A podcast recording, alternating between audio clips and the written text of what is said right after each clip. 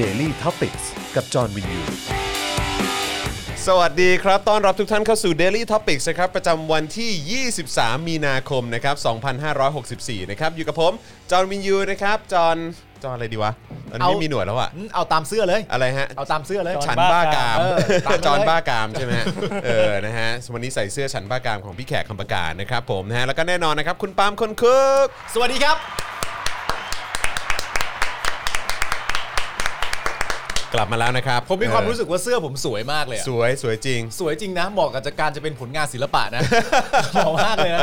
นี่ต้องเป็นผลงานศิลปะที่ดีอันหนึงอ่ะ ระวังโดนเอาใส่เขาเรียกอะไรถุงดำนะเว้ย อืม ก็ต้องรอคณะบดี มา คณะบดีเดินมายึดเสื้อกู เอองานเข้าเลย อ้าวโอเค งาน โอ เข้า เค เลย โอเค เออ นะครับ อ่ะ แล้วก็แน่นอนนะครับ อาจารย์แบงค์มองบนด้วยนะครับ สวัสดีครับ สวัสดีครับ เละ อาจารย์แบงค์ครับ ผมนะฮะ อ่ะ โอเคนะครับ วันนี้ก็อยู่ด้วยกันนะครับ5โมงโดยประมาณนะฮะ อ่านี่ นี่ก็เกือบ5โมงครึ่งแล้วต้องขออภัยนะครับ ครับ นะฮะ ก็วันนี้เอ่อจริง ๆ อยู่ด้วยกันตั้งแต่เช้าแล้วนะครับ อยู่กับพี่แขกคำพกา นะครับ กับเอ่อ Daily Topics Exclusive นั่นเองนะครับ ซึ่งวันนี้เราคุยกันในประเด็นเกี่ยวเรื่องของคุก อ่า นะฮะคุกไทย อืม นะครับเปรียบเทียบกับต่างแดน อ่า นะฮะเป็นอย่างไร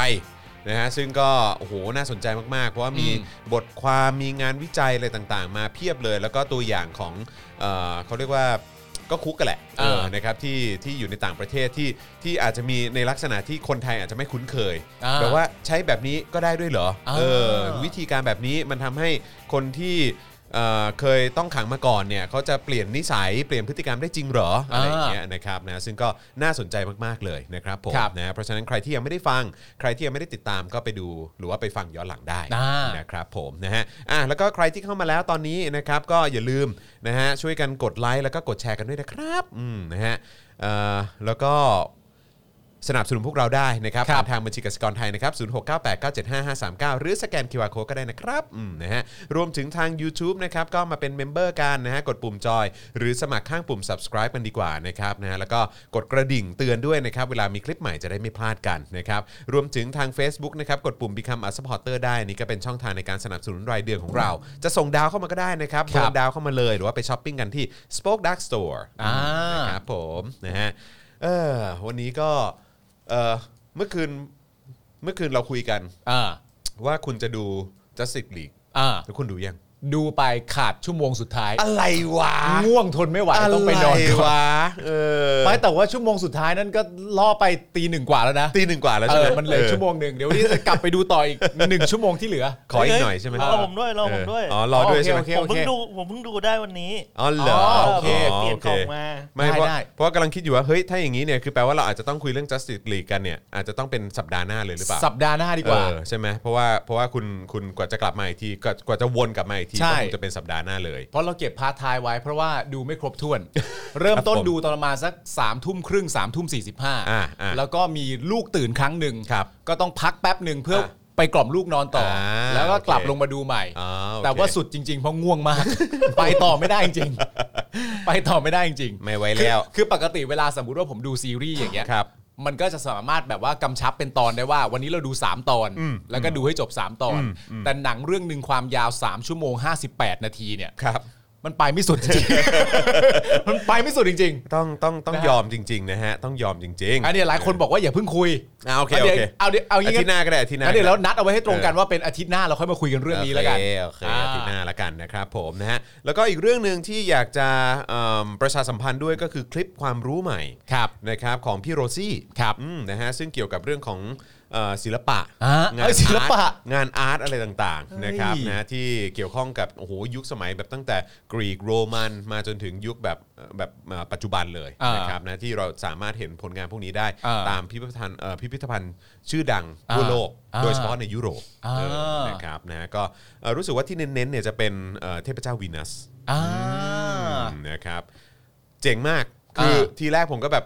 โอ้โหมันจะมันจะเนื้อหาออกมาเป็นยังไงเนาะอะไรเงี้ย อ่า เพราะว่ามันเป็นเรื่องอาร์ตใช่ไหมล่ะ อืม แต่พอ ไปนั่งฟังพี่โรซี่เล่าให้ฟังอ่ะ อืม รายละเอียดอะไรต่างๆ มันน่าสนใจแบบเยอะ อ่าม ากเลยว่าเออแบบกรรมวิธีการผลิตงานศิลปะของคนกรีก หรือว่าคนโรมันสมัยก่อนเขาทำกันยังไง อืม หรือว่าเออมันมีการเอ่อคือรสนิยม อ่า เอ่อที่บอกว่าอันเนี้ยคือความงดงาม อันนี้คืออา ความสวยงามอะ โอ ไร เค เงี้ยเออ โอเค ของของเอ่อศิลปิน หรือว่าแต่ละ อ่ายุ ยุคสมัยเนี่ยเขามองว่ามันเป็นอย่างไรบ้างบางคน อ่า อาจจะมองว่าเออแบบผู้หญิงที่มีน้ำมีนวลอันนี้คือ อ่า แบบผู้หญิงที่ที่แบบอันเนี้ยคือเพอร์เฟกนะอะไรเงี้ยเออ เพอร์เฟกเพราะอะไรเออมัน อ่า เกี่ยวกับเรื่องของการการแบบว่าการอ่าเขาเรียกว่าอะไรมีลูกหลานการแบบว่าเออให้ อ่า ให้ให้สังคมมันแบบว่าเพิ่มปริมาณประชากรขึ้นเรื่อยๆอะไรอย่างเงี้ย อ่า หรือเปล่าอะไรเงี้ยเออซึ่งมันเกี่ยวข้องเกี่ยวเนื่องกันเกี่ยวกับสังคมด้วยเหมือนกัน ก็ดี เพราะว่าผมที่ผมเคยรู้มาก็ก็คือว่าเหมือนสมมติแบบถ้าในสมัยกรีกอะไรอย่างเงี้ยเวลาเขาพูดถึงร่างกายอะไรอย่าง ครับเงี้ยเขาเขาเขามักจะเน้นว่าคือร่างกายที่สวยงามมันเป็นร่างกายผู้ชาย อ่าอ่าา อะไรอย่างเงี้ยนึกออกไหมร่างกาย ใช่ ผู้หญิงก็จะเป็นร่างกายผู้หญิง อ่ะ ประมาณหนึ อีกแบบหนึ่ ง ง แต่ว่า เออ แต่ว่า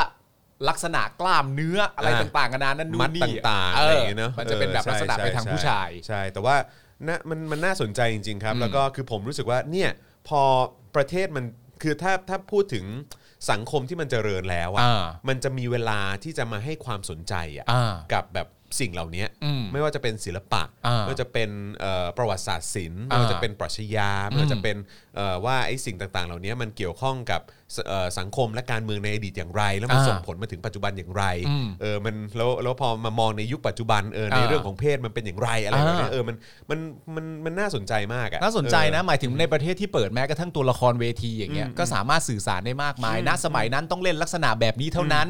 เอ่อเฉพาะผู้หญิงเท่านั้นถึงจะเล่นได้ ใช่ เฉพาะผู้ชายเท่านั้น เท่า ถึง นั้ จะ น เล่นได้ ถึงจะเล่นได้ อะไรอย่างเงี้ยมัน ใช่ใช่ มันเป็นเรื่องของเกี่ยวกับเรื่องของยุคสมัย ใช่ แล้วศิลปะเนี่ยมันก็เป็นสิ่งที่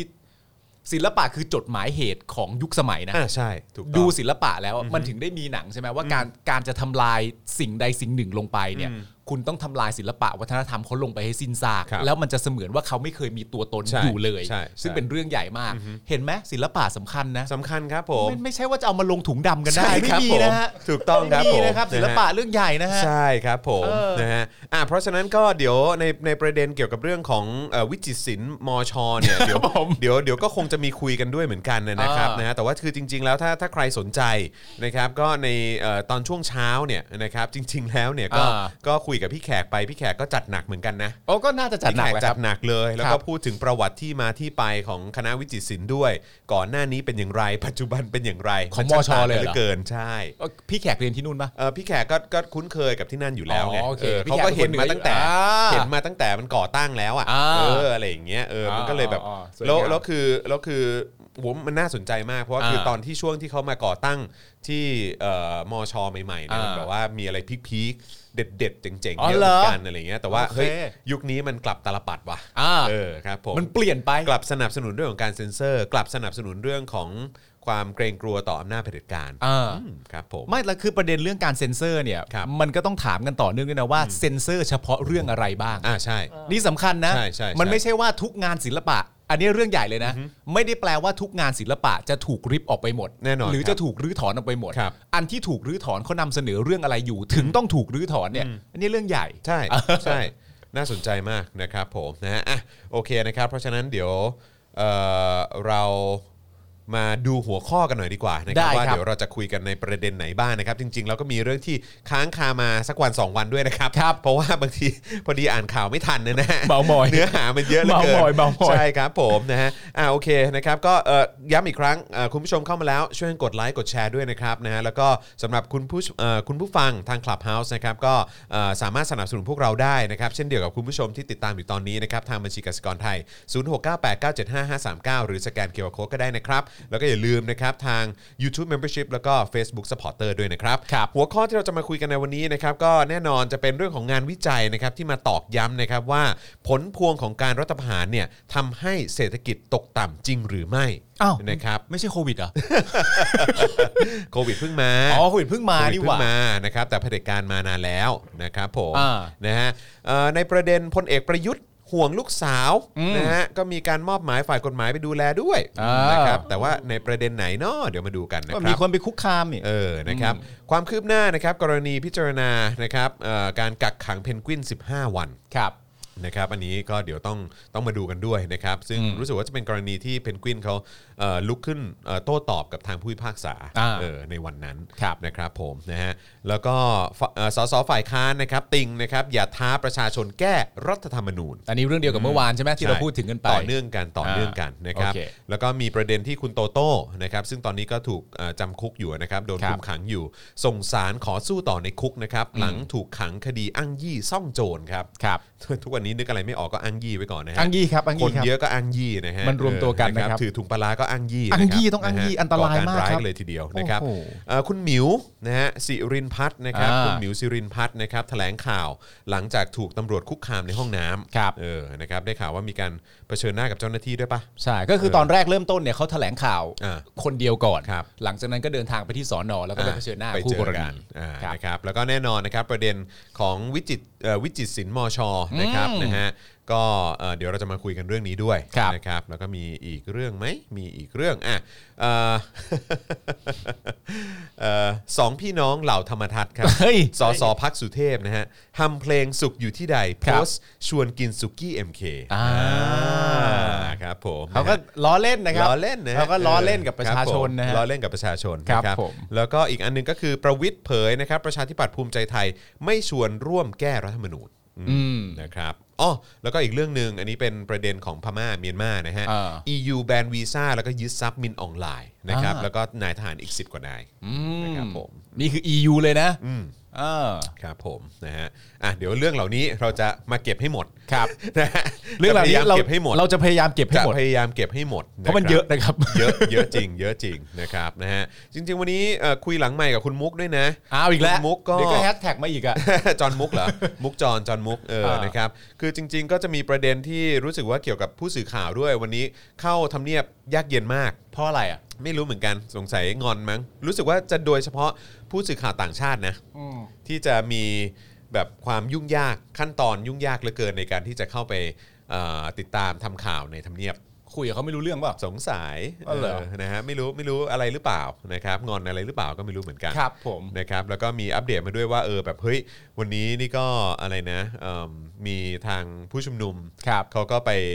ล้อมทำเนียบไง อ่า แล้วก็ไปตะโกนแบบว่านะส่ง อ่า ส่งส่งความสุข อ่าน นะฮะสุขอยู่ ที่ใด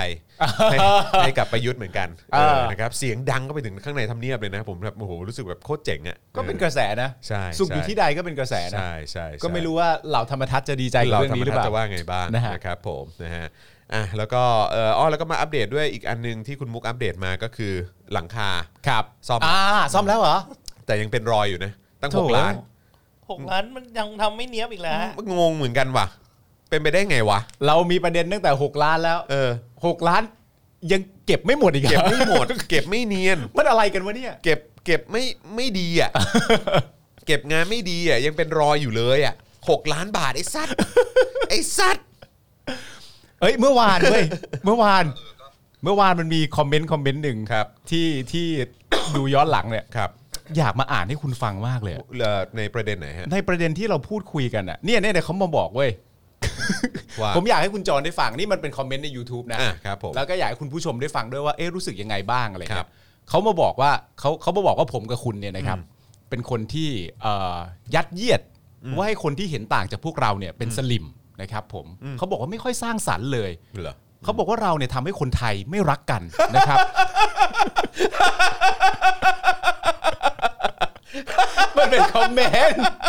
มันเป็นคอมเมนต์ใน YouTube อ่ะ อ๋อกูเหรอ เออ อ๋อกูเหรอ เขาบอกว่าเราเนี่ยนะครับได้ทำให้คนไทยไม่รักกัน อ๋อเหรอฮะ แล้วเขาก็บอกว่าเราก็รักประชาธิปไตยนะเออ ตัวตัวเขานะ เออรักรักประชาธิป เขา ไตย บอกว่าเราก็รักประชาธิปไตยนะ ครับ แต่พวกคุณเอาภาพลักษณ์ที่ดีสำหรับบางกลุ่ม สามารถชี้นำวัยรุ่นได้ เออ แต่มันทำให้คนไทยทะเลาะกัน เออ และย้ำมาสุดท้ายเนี่ยเขาบอกว่า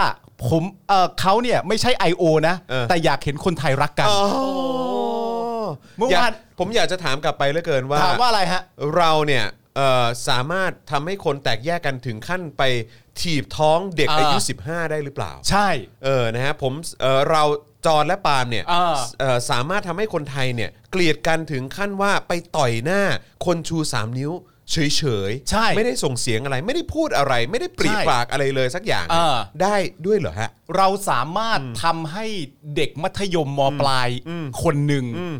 นั่งอยู่ริมรางรถไฟ อืม แล้วมีป้าคนหนึ่งเดินเข้าไปตบ อืม เนื่องจากว่าเด็กคนนั้นไม่ลุกขึ้นเคารพธงชาติ อืม ป้ามกับจอนก็ทำ เออ ทำเราต้องทำแน่ๆ ครับผม ไม่น่าเชื่อเลยนะครับ เออนี่จอนกับปาล์มนี่สามารถทำให้คนเนี่ย เออ ส่งข้อความขู่ฆ่ากันได้เลยหรือเปล่า มันเป็นไปอย่าง ถ้า นั้นเล เกิ ย ด เหรอ ว่าไม่รักจอนกับปาล์มเนี่ย เอออื มครับผม ถ้าเกิดว่าไม่รักจอนกับปาล์มเนี่ย อืม คนทั้งประเทศไทยเนี่ย อืม อาจจะยอมพลีชีพเลยก็ได้ เออ อย่างนั้นเลยหรือเปล่า ถ้าใครไม่รักจอนกับปาล์มเนี่ยกูพลีชีพเลยนะ เอออย่าง นี้หรือเปล่า เออ มันต้องเป็นเพราะกูกับมึงกันแหละ เออสงสัยเป็นเพราะกลัวมึง มันจะเป็นเพราะคนอื่นไม่ได้หรอก เใช่ทุกวันนี้ที่เห็นแบบเขาไปทำร้ายกันดักทำร้าย อ่า ดักยิง ใช่ ดักทุบอะไรต่างๆอะเนอะเออ คนมา ะรับ แสดงออกซึ่งความคิดเห็นที่แตกต่าง อืม ก็จะโดนสมมติที่มอรามอย่างเงี้ย ครับครับ ก็เอาลำโพงไปทุ่มเขาได้ อ่านั่ นั่นก็จอนปาล์ม จอน ทำอีก ปาล์มทั้งนั้นเล มัน ย เป็นไปได้ยังไงวะเนี่ย จอนปาล์มทั้งนั้นเลย และเอ่อสเอ่อแล้วอันเนี้ยคือจอนปาล์มเนี่ยทำให้คนเกลียดชัง ครับผม ส่วนกลุ่มคนที่ทำให้คนรักกันเนี่ย อ่า ก็จะมีกปปสนี่แหละ อ่าใช่ ก ค ป รับ ปส ผม เนี่ยทำให้คน ใช่ กลมเกลียวกันเป็นสังคม ไทยพักดี ไทยพักดี ประยุทธ์จันทร์โอชา ประยุทธ์จันทร์โอชา เออค โอ อ เค สช โอเค เออ มันอาจจะเป็นนิมิตใหม่ในในในประเทศไทย ว่าอุ๊ยกบฏทำให้คนรักกัน ก็ไม่ รู้ อันนี้กูไม่รู้ ว่าจริงหรือเปล่า แบบเฮ้ยโอ้นี่เป็นแบบเคยเคยรู้มาก่อนหรือเปล่าประเทศไทยยูนิคไง เออ เป็นเป็นปัจเจก เออ และพิเศษด้วย เออก บฏไทยทำให้คนรักกัน เออ นี่เพราะฉะนั้นเนี่ยกูกับมึงนี่เกลียดชังนะ อ่าใช่ แต่ว่ากบฏเนี่ยทำให้คนรักกัน อ่าครับ ก ผม ปปสเนี่ยทำให้คนรักกัน อ่าครับ นะครับ ผม ผมแล้วก็อ่ะสลิมอะไรเงี้ย อ่าอะไรอย่างเงี้ย ก็ทำให้คนรัก ทำให้ กั คน นรักกัน นะครับ ผมก็ ครับผม ต้องขออภัยจริง เออ นะครับ ผม ที่ปาล์มกับจอนเนี่ยไป ปล์ม ส กับ ร้าง จอ ความ นี่ เก แบบ ลียดชัง เออครับผม ไม่น่าเลยนะครับผม เออ นี่ถ้าไม่รักปาล์มกับจอนี่ระวังนะ เออ ระวังระวังนะ เออ ระวังติดคุกนะ คุณรู้เปล่า คุณรู้เปล่าว่าถ้าเกิดว่าคุณคอมเมนต์มาอย่างนี้อะ ครับ แล้วแบบคุณผู้ชมในรายการของพวกเราเนี่ย เขารู้สึกเขาโกรธแค้นแทนพวกเราทุก มาเขาพลีชีพนะ เขาถึงขั้นพลีชีพเลยนะ ต้องโอ้โห ระวัง ผมก็ไม่อยากให้พวกคุณเจ็บตัวหรอกแต่โอ้โหมันเดี๋ยวมันสร้างความเกลียดชังไงไม่ได้ ก็หวังว่าเขาจะเข้ามาดูนะฮะ หวังว่าเขาจะเข้ามาดู วันนี้นะครับ จะได้เอ่ อ ติดตามว่าเอ่อจอห์นกับปาล์มเนี่ยก็มีการ ขอโทษแล้ว สำนึก สำนึกแล้ว สำนึก ใช่ เออนะครับผม เออ สำนึกเหลือเกิน ถ้าจะเอายาวกว่านี้ก็ต้องเรียกว่าสำนึกใน เออ โอ๊ยแป๊บหนึ่งนะแป๊บหนึ่งนะ อุ๊ย ฝุ่นเข้าตา โอ้ย ล่าสุดผลวิทยาศาสตร์ออกมาแล้ว ครับผม ไม่เคยเห็นสีของฝุ่นใช่ไหม ครับผม สีเหลือง สีเหลือง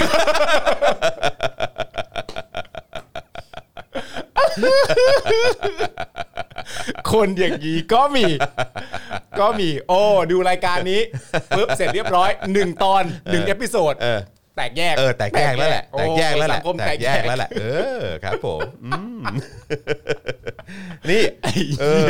แบบว่าดูรายการเราทีเดียวเนี่ย เออ ฝ้าทำเนียบนี่ แต รั่ว ก เลย รั่วเล แต ย กเลย รั่วเลย ออครับผม ดูรายการเราทีเดียวเนี่ย ไปจ่าย 6 ล้านเลย จ่ายหกล้านโบ๊ะไปเสร็จเรียบร้อย เออ ซ่อมสำเร็จไหมไม่สำเร็จ ไม่ นะ สำเร็จด้วยนะ ดูรายการเราที เอ เดีย อ วอะ แล้วรู้ป่ะรู้ป่ะใครใครใครซ่อมรู้สึกว่าจะเป็นหน่วยงานทหารนะ อ๋อเหรอ เออ แต่ซ่อมไม่สำเร็จเหรอ ซ่อมไม่สำเร็จ ทำไมอย่างนั้นเหรอวะ เฮ้ยแฟนคลับแฟนคลับเราบอกว่า ฮะ ซ่อมหลังคาแค่ไม่กี่ล้าน อ๋อเหรอ อ๋อเหรอครับ เอาไม่กี่ล้าน หร ใช่ไหม เจ็ดสิบล้านคนเนี่ยไม่กี่บาท อ๋อครับผม ทำเพื่อชาติไม่ได้เหรอ อ๋อ โอเคโอเคโอเค ครับผมเอออะ อะไรนะ เออแฟนคลับชื่อ JFK อ๋อ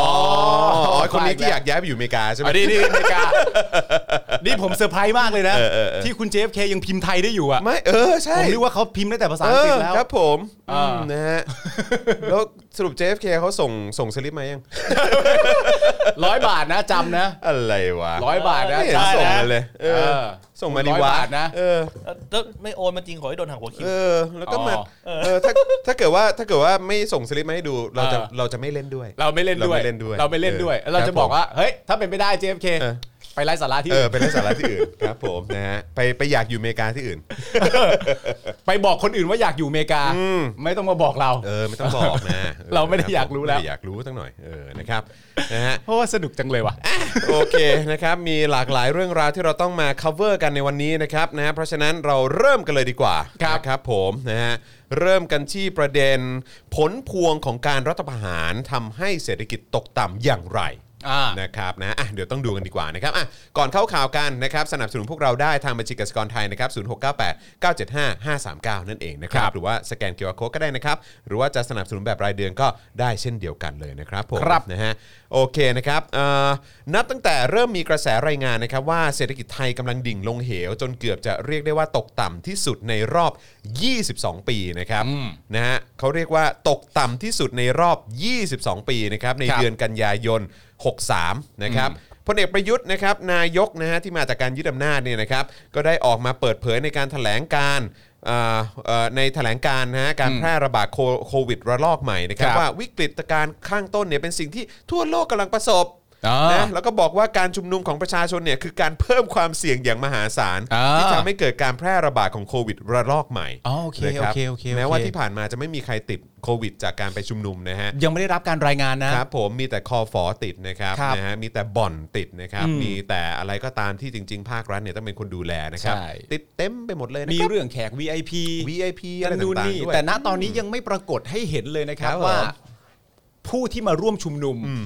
ติดเชื้อโควิด ครับผม ยังไม่มีนะฮะ ไม่มีครับผ ก็ไม่รู้จะกังวลอะไร ก็ไม่เข้าใจเหมือนกัน นี่ใช้มา10เกือบปีนึงแล้วนะ เอออื มครับผมนะฮะก็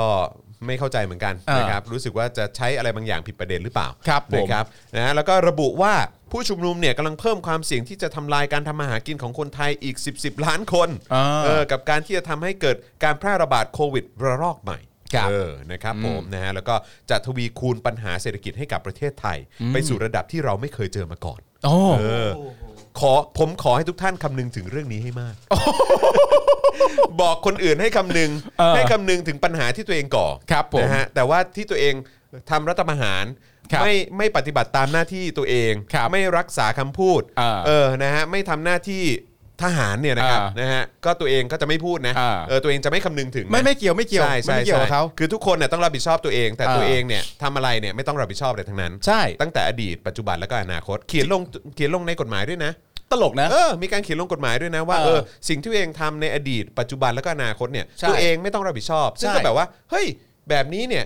มันเป็นคนที่เสียสละมา เออบ ริหารประเทศแล้วก็ อืม ดูแลประเทศจริงเหรอ ใช่ เพราะว่าคือมึงก็ทำอะไรก็ได้โดยที่มึงต้องไม่รับผิดชอบ แล้วก็เขียนกฎหมายรับรองตัวเองไว้อย่างนั้นด้วย ถูกต้อง และถ้าในขณะเดียวกันถ้าตีความเนี่ย ถ้าสมมติผมเห็นใครสักคนนะ ครับ เขียนกฎหมายมาแบบนี้ว่า อดีตปัจจุบันและอนาคตทุกอย่างที่ตัวเองทำเนี่ย อืม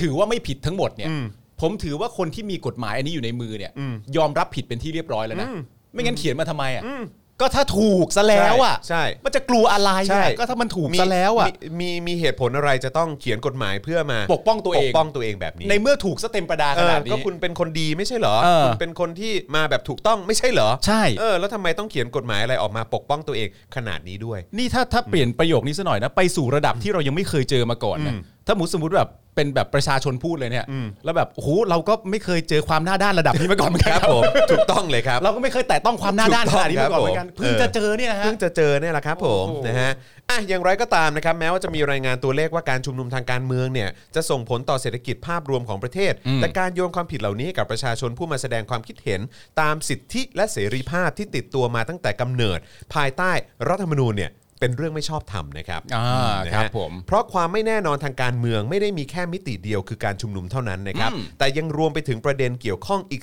4 ประการด้วยกัน ครับ ได้แก่สถานการณ์ฉุกเฉินนะฮะ อืม หรือการประกาศใช้กฎอัยการศึกนะฮะก็คือเนี่ยแหละครับนะฮะ ครับ อันที่เรากำลังเผชิญอยู่มาปีหนึ่งแล้วนะฮะ อ่า พรกฉุกเฉินเนี่ยแหละครับผม อืม นะฮะอันนี้เป็นปัจจัยหนึ่ง ครับ นะครับอันที่ 2 คือการยุบสภาหรือการเลือกตั้ง อืม อันที่ 3 คือการปฏิวัติหรือการรัฐประหาร ครับผ นะ ม ฮะและสุดท้ายคือการปฏิรูปทางการเมือง หรือการแก้ไขรัฐธรรมนูญนั่นเองครับ ใช่ครับ นะฮะ แล้วถ้าคุณผู้ชมลองตีความดูนะฮะลองคิดเล่นๆดูว่าความไม่แน่นอนทางการเมืองเนี่ย ถ้า ครับ มันมีประเด็นเกี่ยวข้อง 4 ประการเนี่ย ครับ ลองตีความดูซิว่ามันเกี่ยวกับประชาชนกี่ประการ ครับผม และเกี่ยวกับทางรัฐเองกี่ประการ และเกี่ยวกับเผด็จการกี่ กี่ประการ ครับ ครับ ผ ผม ม นะฮะเพราะเท่าที่ดูเนี่ยสถานการณ์ฉุกเฉิน ก็คือที่ใช้พรกฉุกเฉินตอนนี้ ก็คือรัฐบาลเผด็จการเนี่ยใช้อยู่ ครับ ใช่ไหมหรือแม้กระทั่งการประกาศใช้เอ่ออะไรเคอร์ฟิวอะไรต่างๆ ตอนที่ อืม ยึดอำนาจใช่ไหม อ่า เอ่อการยุบสภาหรือการเลือกตั้ง ครับ อ่าโอเค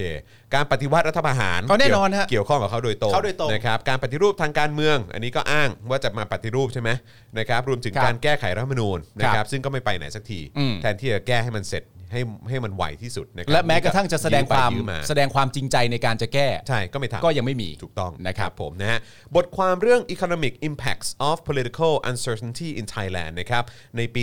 2018 นะครับจากสถาบันวิจัยเศรษฐกิจป่วยอึ้งพากรนะครับ เกี่ยวกับเอ่อเรื่องเศรษฐกิจบนความไม่แน่นอนทางการเมืองในประเทศไทย ครับ เขียนโดยคุณพงศักดิ์เหลืองอาราม คณะเศรษฐศาสตร์จุฬาลงกรณ์มหาวิทยาลัยนะครับและคุณยุทธนาเศรษฐปราโมทนะครับคณะพัฒนาการเศรษฐกิจ สถาบันบัณฑิตเอ่อพัฒนาบริหารศาสตร์นะครับชี้ ครั ให้ บ เห็น เห็นว่าการที่รัฐสร้างภาพจำนะครับว่าการชุมนุมเป็นเหตุผลเดียว ที่นำไปสู่ความไม่แน่นอนทางการเมือง ซึ่งเป็นปัจจัยในการบั่นทอนเศรษฐกิจประเทศเนี่ยเป็นการบิดเบือนข้อมูลครับ ครับโอ้ เขาระบุเลยนะครับว่ามันเป็นการบิดเบือนข้อมูลนะครับ ว่า การที่เผด็จการเนี่ยนะครับมาบอกว่า อ่าน นะฮะการชุมนุมเนี่ยเป็นเหตุผลเดียวเลยที่นำไปสู่นะฮะการบั่นทอนเศรษฐกิจเนี่ยอันนี้เป็นการบิดเบือนข้อมูลนะครับ แต่นี่เป็นคำพูดของทางฝั่งนายก นั่นแปลว่าเรากำลังจะพูดว่านายกเป็นผู้ บิ บิ ด ด เบื เบื อ อน นข้อมูลเหรอครับ ก็ก็คงอย่างนั้นนะครับ อ๋อไม่กูชินกูไม่ ครับผม ไม่ติดไม่ติดอะไร ก็ก็ก็ไม่ได้รู้สึกแปลกใจ ครับ นะครับ เพราะว่าประชาชนทั่วไปก็ รู้นะฮะก็รู้ว่าเอออันนี้มันบิดเบือน บิดเบือนครับบิดเบือน นะครับคือบิดเบือนตั้งแต่มึงเข้ามาแล้วแหละ ใช่ นะครับ นะฮะก็เขาบอกว่าไอ้การพูดอย่างนั้นเนี่ยมันบิดเบือนข้อมูลนะ อืม เพราะในความเป็นจริงเนี่ยการรัฐประหารตั้งหาก อืม ที่ทำให้เศรษฐกิจตกต่ำสูงสุดครับ เออ ย้ำอีกครั้งนะครับ ความเป็นจริงคือ การรัฐประหารตั้งหากที่ทำให้เศรษฐกิจตกต่ำสูงสุดนะครับ สูงสุดนะฮะ สูงสุดนะครับ โห สูงสุดนะจ๊ะ เออ นะครับ แล้วรัฐประหารนี่มันเป็นเรื่องที่ใครทำนะ เอ่อประยุทธ์จันทร์โอชาครั ไอ้ บ ประยุทธ์ใช่ไหม แล้วก็พักพวกครับ พักพวกใช่ไหม ครับแล้วก็คอสชครับ คอสชทั้งแก๊งเลยป่ะ ใช่ครับผม อ๋อและ นะฮะ อันนี้คืออันที่ทำให้เศรษฐกิจตกต่ำสูงสุดเหรอ สูงสุดครับ คือรัฐประหารที่พวกเขาทำเนี่ยเหรอ ใช่ครับผม แต่เขากังวลเรื่องม็อบเหรอ ใช่ครับผมมคือการที่บอกว่าม็อบเนี่ยเป็นเป็นเหตุเดียวในการที่ทำให้เศรษฐกิจเนี่ยมันแย่ลงเนี่ย อ่า นนี้เป็นการบิดเบือนข้อมูล ใช่ เพราะว่าจริง ๆ แล้วเนี่ยการทำรัฐประหารตั้งหากที่ทำให้เศรษฐกิจตกต่ำที่สุด ใครทำนะ ประยุทธ์จันทร์โอชา กับพักพวกป่ะ ใช่ครับผม คอสชป่ะ ถูกต้องครับ อ๋ออา นะครับอ๋อแล้วก็อย่าลืมคนสนับสนุนให้มีการรัฐประหารด้วยนะครับ เฮ้ย อืม สู้ต่อไป อย่าได้ถอย นะฮะผู้วิจัยชี้เพิ่มเติมนะครับว่าหากพิจารณา 5 องค์ประกอบย่อยของความไม่แน่นอนทางการเมืองนะครับที่อาจมีผลต่อเศรษฐกิจระยะยาวนะครับ พบว่าการรัฐประหารเนี่ยมีสัดส่วน ดัชนีที่จะทำให้เศรษฐกิจตกต่ำสูงที่สุดครับ เอาย้ำเข้าไปอ่ะ ย้ำเข้าไป เอาย้ำกันเข้าไป ะฮะด้วยระดับดัชนีติดลบ 8.195 นะครับ โอ้ นะฮะตามมาด้วยปัจจัยเรื่องของการเลือกตั้งอ่ะติดลบไป 5.125 ปฏิรูปนะเอ่อการปฏิรูปนะครับที่ติดลบ 4.476 นะค ครั รับ บ และการประกาศภาวะฉุกเฉินที่ติดลบ 3.049 ตามลำดับนะขณะที่ปัจจัยด้านการชุมนุมเนี่ยกลับแทบไม่มีผลนะครับ เออ กลับแทบไม่มีผลเลยนะครั ครับ บ ในทางสถิเอ่อในทางสถิติเนี่ยโดยติดลบอยู่ที่ระดับ 0.341 เท่านั้น แสดงว่าปัจจัยด้านการชุมนุมเนี่ย แทบไม่มีผลเลยครับ ไม่แต่ประเด็นคือปัจจัยด้านการชุมนุมมันแพ้อันข้างบนหมดเลยนะ อืม อันข้างบนที่ต้องรับผิดชอบโดยประยุทธ์แอนเดอร์แก๊งอ่ะ อันดับหนึ่งคือการ เออ รัฐประหารครับ เออ อันดับหนึ่งคือการรัฐประหาร เออ นะครับนะฮะ มึ แล้ ง วก็ มึงทั้งนั้นเลยอ่ะ ปัจจัยเรื่องของการเลือกตั้ง ซึ่ง เออ ก็แน่นอนถ้าเกิดว่ามันโปร่งใสมั ครับ ก็มันก็จะมันก็จะมีมันจะส่งผลกับเศรษฐกิจที่ดี อืม ใช่ไหมฮะว่าเออถ้ามันโปร่งใสมันไม่มีคะแนนไม่มีบัตรเขยง ครับ อะไรนะ บัตรปัดเอ่อคะแนนปัดเศษ อ่า อะไรต่างๆเหล่านี้นะ การนับคะแนนจากเมืองนอก เออไม่มีเอ่ออะไรนะสว 250 เสียงอะไร ที่มา แบบ เลือกนายกได้ ใช่ที่ที่คอสชเป็นคนจิ้มเลือก อื นะ ม ได้รับการแต่งตั้งมาไม่ได้ อ่าม มาจากประชาชน อ่าน นะครับถ้าเกิดว่าไม่มีสิ่งเหล่านี้เนี่ยเออมันก็จะมันก็จะไม่แย่ขนาดเนี้ยครับ อ่า เออนะแต่ว่าพอดีพอดีมันดันเป็นอย่างเงี้ยครับนะฮะ และอีกอันหนึ่งก็คือการประกาศภาวะฉุกเฉิน ใช่ นั่นก็เขาอีก ถูกต้อง โถ่ นะครับ เอ้ย แล้วก็อย่าลืมในเรื่องของประประเด็นการปฏิรูปด้วยนะครับซึ่ง เออ ผมคิดว่ามันน่าจะเกี่ยวข้องหรือว่าเกี่ยวโยงกันกับ อ่า เรื่องของยุทธศาสตร์ชาติ 20 ปี อ๋อ แน่นอนนะครับผม อ่าน นะฮะอ่ะโอเค ต่อกันดีกว่า ครับ ในขณะที่ดัชนีรวม GDP ของประเทศเนี่ยได้รับผลกระทบมากที่สุดนะครับโดยมีระดับความแปรปรวนมากถึง 5.85%ขณะที่การลงทุนภาคเอกชน และการบริโภคภาคเอกชนมีผลกระทบในระดับ 4.01%และ ครับ 0.58%ตามลำดับ อืม ตามข้อมูลย่อยเนี่ยพบว่าจากปัจจัย 5 อย่างนะครับการเลือกตั้งสร้างผลกระทบต่อ GDP มากที่สุด 9.68% ครับ ตามมาด้วยการชุมนุมทางการเมือง 6.71%อย่างไรก็ดีการชุมนุมขึ้นมาเนี่ยมีเอ่อขึ้นมามีบทบาทอย่างมากต่อผลกระทบ ที่เกิดขึ้นกับการลงทุนภาคเอกชน เช่นเดียวกับการปฏิรูปทางการเมือง อ่า แม้ประเด็นการชุมนุมจะเป็นปัจจัยสำคัญนะครับที่กระทบกับการบริโภคภาคเอกชนในระดับ ครับ 3.16%นะครับแต่เมื่อหันมามองประเด็นการส่งออกและความไม่แน่นอนทางการเมืองเนี่ยนะครับซึ่งนี่สำคัญมากนะครับ อืม การส่งออกอะไรต่างๆเนี่ยข้อมูลสะท้อนว่าการประท้วงและการปฏิวัติ มีผลบั่นทอนการส่งออกของประเทศไทยเนี่ยนะครับติดลบ 1.2%เท่ากัน อืม ขณะที่ปัจจัยด้านการปฏิรูปทางการเมืองและการเลือกตั้งบั่นทอนในการส่งออกลดลง 0.4%และ 0.6%ตามลำดับครับ อ่า ผู้วิจัยสรุปในช่วงท้ายของงานนะครับว่าความไม่แน่นอนทางการเมืองมีผลกระทบต่อเศรษฐกิจไทยในช่วงที่ผ่านมานะครับโดยแต่ละปัจจัยเนี่ยเอ่อโดยแต่ละปัจจัยย่อยมีผลกระทบนะฮะต่อภาคส่วนของเศรษฐกิจที่ต่างกันนะครับการวิเคราะห์ทางการเมืองนั้นจึงต้องมามองภาพรวมและองค์ประกอบย่อยด้วย ครับ นะครับด้วยเหตุนี้นะครับการกล่าวอ้างว่าการชุมนุมประท้วงเนี่ยเป็นเพียงปัจจัยเดียว ที่ทำให้เศรษฐกิจพังเนี่ยจึงเป็นการบิดเบือนความจริงค ครั รับ บ เนื่องจากผลกระทบของเศรษฐกิจไทยในปัจจุบัน ซึ่งเข้าสู่ภาวะถดถอยนะครับ GDP ติดลบต่อเนื่องกัน 2 ไตรมาสแล้วเนี่ยนะครับไม่ได้เป็นผลมาจากการชุมนุมอย่างเดียวเท่านั้นนะจ๊ะ ครับ นะครับแต่ยังรวมไปถึงสถานการณ์การส่งออกที่มีปัญหามาอย่างต่อเนื่อง ตัวเลขนักท่องเที่ยวต่างชาติที่เป็นศูนย์มาตั้งแต่เดือนเมษา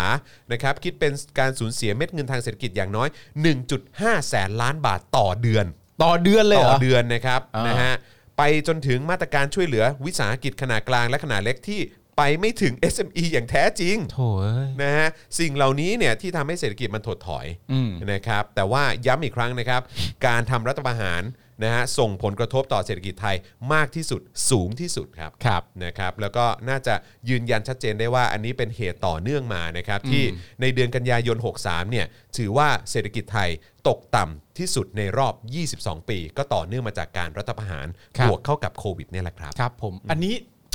อันนี้ต้องเรียกว่าอะไรครับ เป็นข้อมูลเชิงสถิติ อืม ที่นำมาฝากกัน ครับผม นะครับ อันนี้ไม่ใช่การด่าด้วยนะ อันนี้เป็นการนำข้อมูลเชิงสถิติมาบอกว่า มันเล่า เศรษฐกิจตกต่ำเนี่ย อืม เศรษฐกิจถดถอยเนี่ย ครับ มันเป็นประเด็นสำคัญตามหลัก ถ้าเป็นประยุทธ์พูดก็คือว่าเราอยู่ในภาวะของความเสี่ยงมากเนื่องจากว่าม็อบเนี่ยไม่หยุด อืม เราก็เข้าใจว่าโอ้งั้นประเด็นนี้แหละ ประเทศมันชิบหายเศรษฐกิจมันถดถอยเพราะม็อบนี่แหละ ครับผม เราก็เลยนำสถิติมาบอกกัน อืม ว่าในความเป็นจริงแล้วเนี่ยเบอร์หนึ่งเบอร์สองเบอร์สามเบอร์สี่มันมีอะไรลงมาบ้าง ใช่ และสิ่งที่ประยุทธ์กับเดอะแก๊งทำเนี่ยมันติดอยู่ในเบอร์ไหนบ้าง ใช่ อย่างนี้ถ้าประยุทธ์ออกมาพูดได้อย่างชัดเจน อืม ก็สามารถจะพูดได้ว่า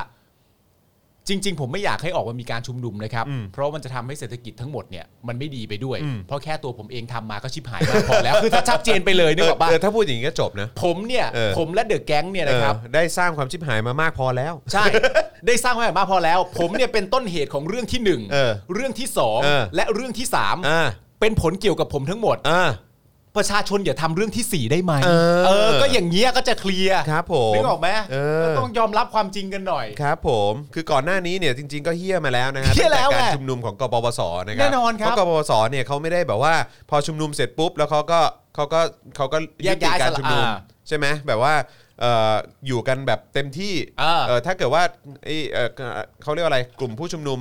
ยุคนี้เนี่ย อืม ที่เรียกร้องประชาธิปไตยจริงๆอะนะฮะ อ่า เออเขาก็เขาก็อยู่กันแบบ4ี่ห้าชั่วโมง อ่า หกชั่วโมง แล้วก็ แยกย้าย แยกย้าย อ่า เออนะครับเขาไม่ได้ชัดดาวน์ เขาไม่ได้ชัดยาว เขา ฮะ เขาเขาไม่ได้ชัดดาวน์ เขาไม่ ใช่ห ชัตดาวน์ ครับผม ครับผม เขาไม่ได้ชัดดาวน์หลายพื้นที่ในกรุงเทพด้วยนะฮะ ใช่ ครับผมหรือว่าในในในเอ่อจังหวัดต่างๆด้วยนะครับ ไม่มีคนมันเจอมันที่ผ่านมามันเคยมีเนอะ เออ มันเคยมีคนชัดดาวน์นะครับ ผม เออ แต่คนชัดดาวน์อ่ะคนที่ชัดดาวน์อ่ะไม่พอใจม็อบนะเว้ย ไม่พอใจม็อบครับ บอกว่าม็อบชอบเคลื่อนที่ ครับผม หรือว่าในความเป็นจริงเขาต้องการจะพูดว่าทำไมแม่งชอบเคลื่อนที่ วะ ทำไมไม่ชัดดาวน์เหมือนกูอย่างนี้หรือเปล่า ใช่จะชัดดาวน์ก็ชัดดาวน์แบบกูดีวะ จะชัดดาวน์ เออ ชัดดาวน์แบบกูดิเพราะกูเนี่ยคือ กูทำมาแล้วไง พวกกูเนี่ยคือหัวหอกแห่งความถูกต้อง ใช่ ม็อบเคลื่อนที่ไม่ถูกต้องแน่นอน พวกกูนี่หัวหอกของการสร้างประชาธิปไตยที่แท้จริง พวกพวกกูคือกสศป ชัดอัพ เถอะ ชัดอัพดีกว่า ไม่แต่มันเป็นเรื่องที่น่าตลกมากเลยนะครับ คือทุกครั้งที่ประยุทธ์พูดอะไรต่างๆกันานาเกี่ยวกับเรื่องเนี้ยแน่นอนถ้าย้อนกลับไปประเด็นแรกพารากราฟแรกที่คุณ ครับ อ่านเนี่ยเขาบอกอยู่แล้วประยุทธ์บอกว่าไอ้ภาวะโควิดเนี่ยมันเป็นภาวะที่เกิดขึ้นกับทุกประเทศทั่วโลก ครับ ซึ่งอันเนี้ยเป็นเรื่องจริง อืม แต่แต่ละประเทศเนี่ย มันมีคนที่กลุ่มอำนาจรับผิดชอบเรื่องเหล่านั้นอยู่ ครับ มึงก็ต้องพูดด้วยว่ามึงทำหน้าที่เหล่านั้นได้ดีขนาดไหน ครั น่า บ จะเป็นปัจจัยที่สำคัญมากกว่า ครับ ประเด็นที่สองเรื่องพูดเกี่ยวกับม็อบอย่างเงี้ย อืม มึงพูดเหมือนมึงไม่ได้เป็นสมการเกี่ยวกับเรื่องม็อบนี้อะ ใช่ มึงพูดได้ยังไง ใช่ มึงพูดแบบเหมือนเขาไปประท้วงกันเรื่องอื่นน่ะ อืม ที่ไม่ใช่เรื่องมึงอ่ะ อืม เพราะฉะนั้นจะบอกว่าถ้าเกิดว่าอยากให้ม็อบมันไม่มี อืม เพื่อจะได้ส่งเสริมเศรษฐกิจ อืม ซึ่งเป็นอันดับต่ำกว่าที่พวกมึงทำกันเองนะรัฐประหารนั่นนู่นนี่อะไรเงี้ยมันก็มีวิธีให้ม็อบหยุดออกไปสิ ใช่ แค่นั้นเอง ใช่ เออ แค่ มัน นั้น ก็ เอ มี ง วิธีอยู่ แค่นั้นเอง นึกออกไหมถ้าแบบกลด่ามากขนาดนี้มันมีวิธี อืม ออกไปสิ ออกไปสิครับ ติดคุกไปสิ เออรับผิดชอบสิ่งที่ตัวเอง ติดคุกไป ทำ สิ สีสัตว์ เออมอืครับผม แม่ง เออนะฮะ ไม่เคยเอาตัวเองอยู่ในสมการใด ๆ ทั้งสิ้นพูดเหมือนเรื่องทั้งหมดนี้ไม่เกี่ กู ยวข้ ไม่ อง เกี่ยว บ ข้อง ตั กันเล คุณ ย ใช่ ทั้งทั้งที่ทั้งหมดที่มันเกิดมานี่คุณเป็นศูนย์กลางของเรื่องเหล่านี้ ถู ทั้ ก งหม ต้ ด องถูกต้องครับผม ประหลาด ป แล้ว ระหลาดครับผม เนี่ย เนเดเนเดฟ หน้าเหยียดทำหน้าเหยียดนี่ เออ อ่ะโอเคเฮ้ยแต่ว่าเป็นเรื่องที่ดีนะครับ ผม หมายถึงว่าการมามอบสถิติให้ฟังกันแบบเนี้ย อืม อันเนี้ยน่าสนใจ ครับ เป็น ผม เรื่องของตัวเลขเป็นเรื่องของความเป็นจริงของตัวเลข ว่าอะไรกันแน่หนอที่มันทำให้เศรษฐกิจถดถอย ครับ เป็นไปตามดั่งที่รัฐบาลชอบอ้างว่ามีแค่ประเด็นเดียวหรือเปล่า อืมใช่ อ่า ใช่ใช่ถูกต้องนะครับนะฮะอ่าโอเคนะครับเอ๊ะจริง ๆ แล้วเหมือนว่าเราจะมีประเด็นในเรื่องนี้ด้วยนี่เอ่อไม่รู้น้องกริ่งเขาฟังอยู่หรือเปล่าเอ่อในประเด็นเกี่ยวเรื่องของเสรีภาพทางวิชาการไทยอ่ะ อืม เอ้ยเออเออใช่ใช่เสรีภาพทางวิชาการไทย ที่ว่าตกต่ำที่สุด อ๋อเหรอ ในประวัติศาสตร์เหมือนกัน โอ้ นี่ในยุคประยุทธ์นี่มีแต่อะไรแบบนี้ทั้งนั้นเลยนะเนี่ย คือทำไมยุทธที่ คนดีๆอ่ะ เออ อย่างประยุทธ์อ่ะ เออ ที่เข้ามาเพื่อทำดีอ่ะ ครับ ทำไมมันกลับทำให้ทุกอย่างมันตกต่ำที่สุดหมดเลยอะ ตกต่ำติดอันดับแบบคือเขาเรียกว่าอะไร คือคือมันสามารถพูดได้เลยอะว่า เออ แบบว่าเอออันนี้คือแย่ที่สุดในประวัติศาสตร์แล้วนะ ใช่ เออ ในยุคของประยุทธ์อะ เศรษฐกิจนี่คือในรอบ 22 ปี ใช่ เอ่ออะไรนะ เรื่องการศึกษาใช่ กา ไห ร ม ศึกษาเออเสรีภาพทาง เออ ด้านการศึกษา เสรีภาพทางด้านการศึกษา อ่าแล้วก็แล้วก็แน่นอนเรื่องสิทธิเสรีภาพ เออ อะไรต่างๆเหล่า เอ่อ นี้ ที่เขาวัดเป็นข้อมูลมา ใช่ 30 เต็มร้อยใช่ไหม ใช่ถูกต้อง แล้วถ้าย้อนกลับไปอีกเรียบร้อ แล้ ยว นี่ ก็ ยังไม่นับเสรีภาพสื่ออะไรต่างๆอีกนะ แน่นอน เออ แล้วถ้าย้อนกลับไปคอร์รัปชัน คอร์รัปชันสูงที่สุดในประวัติศาสตร์ ตลอดกาล เออใช่ตลอดการ ทำไมเรื่องราวเหล่านี้มันอยู่ในยุคคนดีๆอะ เออใช่ยุคยุคแบบยุคที่เจริญที่สุดที่หลายคน เออ แบบโอ้ยภาคภูมิใจเหลือเกิน เออ เออ แต่ว่าจริงๆแล้ว คืออะก็ไรวะ ต้องยอมรับว่าจริงๆ สลิมเขาก็ไม่นับเรื่องนั้นไง อ๋อเออว่ะ เพราะว่าประยุทธ์เนี่ย ครับ ไม่ใช่คนที่ดีที่สุด อ่า แต่ประยุทธ์เนี่ยเป็นคนที่จงเลิฟที่สุด เออใช่ครับผมถูกต้องครับผมถูกต้องครับนะฮะอ่ะยังไงเดี๋ยวเดี๋ยวฝากอาจารย์แบงค์เอ่อถามถามน้องกริ่งให้หน่อยได้ไหมฮะเออผมผมไม่แน่ใจว่าไอ้ข้อมูลวันนั้น เราพอพอดีวันนั้นน่ะมีข้อมูลตรงพาร์ทนี้อยู่แต่ว่า อ่า เอ่อมันรายการมันมันเลยเวลาไปแล้ว อ่า เราก็เลยบอกว่าไม่ได้พูดถึงประเด็นนั้นนะครับนะครับ ยังไงเดี๋ยวฝากฝากเอ่ออาจารย์แบงค์บอกน้องกริ่งให้ส่งเข้ามานิดหนึ่งนะค ครั รับบ ผม นะฮะอ่ะโอเคนะครับกลับมาที่ประเด็นต่อไปกันดีกว่านะครับนะครับ ฮะมาที่ประเด็น เมื่อกี้มีคนถามตู่มึงทำสถิติไปกี่เรื่องอะเนี่ย เออใช่หลากหลายเหลือเกิน เอ้ยหรือว่าจริง ๆ ตู่นี่ชอบตีกอล์ฟไง เหรอ เขาเลยนึกว่าแบบทำติดลบเยอะๆแล้วน เอาไม่ใช่โอ้โห คะแนน ตู่เข้าใจผิด แล้ว ตู่เข้าใจผิดไปไกลแล้ โอ้ ว โห ไปไกลมาก เออ เออ นะครับ มีเรื่องอะไรเกี่ยวกับตู่อีกไหม เออ ชอบคุยเรื่อง เอาเรื่อเขางลูกเขาไหม เอาเรื่องลูก เขา เขา ไหมหน่อย ลูกเขาละกัน ลูกเขา นะครับ เกิดอะไรขึ้นนะ เมื่อวานนี้เนี่ย หลังจากที่ประยุทธ์เนี่ยเขาให้สัมภาษณ์สื่อถึงเหตุการณ์ชุมนุมในวันที่ 20 มีนาคมเสร็จเนี่ย ก็ตอบคำถามสื่อในประเด็นที่มีคนเนี่ยไปโพสต์ข้อความในลักษณะคุกคามลูกสาวฝาแฝดผ่านสื่อออนไลน์ อืม โดยประยุทธ์เนี่ยก็บอกว่ามันควรหรือเปล่าล่ะฮะ อืม สื่อก็บอกไปแล้วว่าเอ่อสื่อก็บอกว่าก็ไม่ควรเออใช่ไหมเออนะฮะสื่อทุกคนต้องช่วยตนบ้างคือหมายถึงช่วยช่วยช่วยประยุทธ์บ้างนะฮะ ว้าว เพราะว่าประยุทธ์เนี่ยไม่เคยเห็นสื่อที่ไหนพูดพูดให้กับเขาเลย เหรอ เออ เขามีความรู้สึกว่าสื่อ สื่อไม่ช่วยอะไรเขาเลย สื่อไม่นำเสนอข่าวด้านดีของเขาเลย เหรออ๋อเหรอ ทำไมสื่อไม่ช่วยพูดล่ะว่าเออแบบเนี้ยดูสิลูกเขาโดนคุกคามนะ อ่า อะไรอย่างเงี้ยนะครับพร้อมย้ำว่าฝ่ายกฎหมายจะจัดการเรื่องนี้เอง อ่า ใครที่พูดจาให้ร้ายดูหมิ่นนะครับก็ถือว่าหมิ่นประมาทอยู่แล้ว อืม หากใครมาทำลูกสาวท่านท่านยอมเหรออืนะฮะ ไม่ยอมไม่ยอม ไม่ยอม ไม่ยอม นะ ไม่ยอเคมรับ ก็ไม่ยอมไงฮะ นะฮะเออจับเขาติดคุกอะไรอย่างเงี้ยเอออ ม โดยใช้แบบเออแล้วก็ไม่ให้เขาประกันตัวเนี่ยผมก็ไม่ยอมนะ ใช่ครับ เออนะ ผม นะฮะเขาบอกกฎหมายมีหรือไม่ ก็อย่าฝ่าฝืนกฎหมายอ้าวไอ้เชี่ยบอกตัวเองไหมไอ้วันที่มึงยึดอำนาจเนี่ยเออนะฮะลูกและครอบครัวของตนไม่เคยมาสร้าง หรือมาทำอะไรให้เกิดความเสียหาย อ๋อ คือลูกและครอบครัวของคุณเนี่ยไม่เคย แต่ตัวคุณเคยใช่ไหม ใช่ อ๋อ เขาก็มัน โอเค เป็นการยอมรับไง อ่า ว่าลูกและครอบครัวผมมันไม่เกี่ยวกับห้องกับเรื่องนี้ อ่า ไอ้ที่ประเทศมันชิบหายทั้งหมดเนี่ย เออ กูล้วน อ่าคือคือที่สั่งทหารออกมา ไปเอ่อจับคนนั้นคนนี้เข้าค่าย เออ ยึดอำนาจ เออ ไปคุมสื่อเอาปืนไปจ่อหัวคนนั้นคนนี้เนี่ย เออ ตัวเอ ลูกไม่ได้ ทั้ สั่ง เออลูกลูกลูก ลูกและครอบครัวไม่ เกี่ เกี่ ย ยวว อ่าใช่ตน เออ ตัวตัวเองทั้งนั้น ข่าวล้วนไง อ่าเขาล้ เป็ วน นข่าวล้วนๆ อ๋อ ลูกไม่เกี่ยว โอเค ก็อย่าไป ๆ ยุ่ง โอเคโอเค แต่ว่าในมุมมองเขาก็อาจจะเป็นว่าลูกเขาไม่ได้ทำอะไรก็คือแบบว่า ลูกเขาไม่เหมือนลูกคนอื่น อืมอือฮึ ๆ ลูกเขาเนี่ย ลูกของประยุทธ์เนี่ย ครับ ไม่เหมือนลูกคนอื่นๆ ไม่เหมือนนะ ไม่เหมือนตรงไหนรู้ไหม ฮะ ลูกคนอื่นๆเนี่ยออกมาเรียกร้องประชาธิปไตย ครับผม อันนี่อาจจะเป็นข้อแตกต่างข้อหนึ่งนะครับ แต่อาจจะมีข้ออื่นด้วยก็ว่ากันไป อ่า แต่ว่าลูกคนอื่นเนี่ยออกมาเรียกร้องประชาธิปไตย อ่าครับ อืม ก็ติดคุกไปสิ อ่ะครับ แต่ลูกเขาไม่เคยออกมาเรียกร้องประชาธิปไตย เออ ไปคุกคามเขาทำไม เอ อะ อ แค่นั้นเอง แค่นั้นเอง เอ๊ะ เก็ตเนาะเก็ตเนาะเออเก็ตเนาะครับผม ต้องเก็ตแล้วแหละ ต้องเก็ตแล้วแหละ ต้องเก็ตแล้วแหละ ออครับ เออ ย้อนไปเมื่อเดือนกันยาปีก่อนเนี่ยนะครับ ก็เกิดเหตุการณ์ในลักษณะนี้คือใน Twitter เนี่ยมันมีการติดแฮชแท็กตามหาลูกประยุทธ์ อืม จนลูกสาวของประยุทธ์เนี่ยได้มอบอำนาจให้กับกรรมการผู้ช่วยรัฐมนตรีประจำสำนักนายกรัฐมนตรีนะครับ ครับ นะฮะในฐานะทนายความประจำสำนักกฎหมายเนี่ยไปแจ้งความเอาผิดกับคนที่โพสต์ข้อความนะฮะที่ส่งผลให้เกิดความเสียหายกับชื่อเสียงของพวกเขา อืม นอกจากนี้เนี่ยลูกสาวฝาแฝดของพลเอกประยุทธ์เนี่ยก็ได้ส่งหนังสือ 10คำชี้แจงที่ระบุว่าอยู่ไทยไม่เคยแสดงความเห็นทางการเมือง อืม ที่ไม่เปิดเผยตัวเพราะไม่ต้องการได้รับอภิสิทธิ์หรือเพื่อรับผลประโยชน์ใด อ๋อ ๆ โดยคำชี้แจง 10 ข้อนี้เนี่ยถูกเผยแพร่ผ่านทาง อ๋อ แอคเคาท์ของ ครับ ศูนย์ปฏิบัติการนายกนะฮะ ครับ พร้อมติดแฮชแท็กความจริงลูกประยุทธ์ครับ แล้วครับผม เดี๋ยวก่อน ความจริง ไม่ไม่มีอภิสิทธิ์ใดๆ ไม่มีอภิสิทธิ์ใดๆแต่ว่า แต่ว่าใช้ท แต่ว่า นายของ แต่ใช้ใช้ทนาทายนยของสำนัก ใช้ทนายที่เป็นเอ่อบุคลากรใช่ไหมอยู่ในเอ่อสำนักนายกใช่ไหม ครับ แล้วก็ยังเวลาโพสต์ข้อความอะไรต่างๆเนี่ยก็โพสต์ผ่านแอคเคาท์ของศูนย์ปฏิบัติการของนายกรัฐมนตรีด้วยนะไม่ได้ แต่ ใช้ ว่า อภิสิทธิ์นะฮะ โอ้ไม่มี ไม่มีอภิสิทธิ์ครับ ไม่มีไม่มีที่เขาไม่ออกไม่อยากออกมาแสดงตัว เพราะว่าเขาไม่อยากใช้ Yeah อภิสิทธิ์ใด Yeah ๆ ที่มันที่มันเป็นอภิสิทธิ์ที่เหนือล้ำ ครับ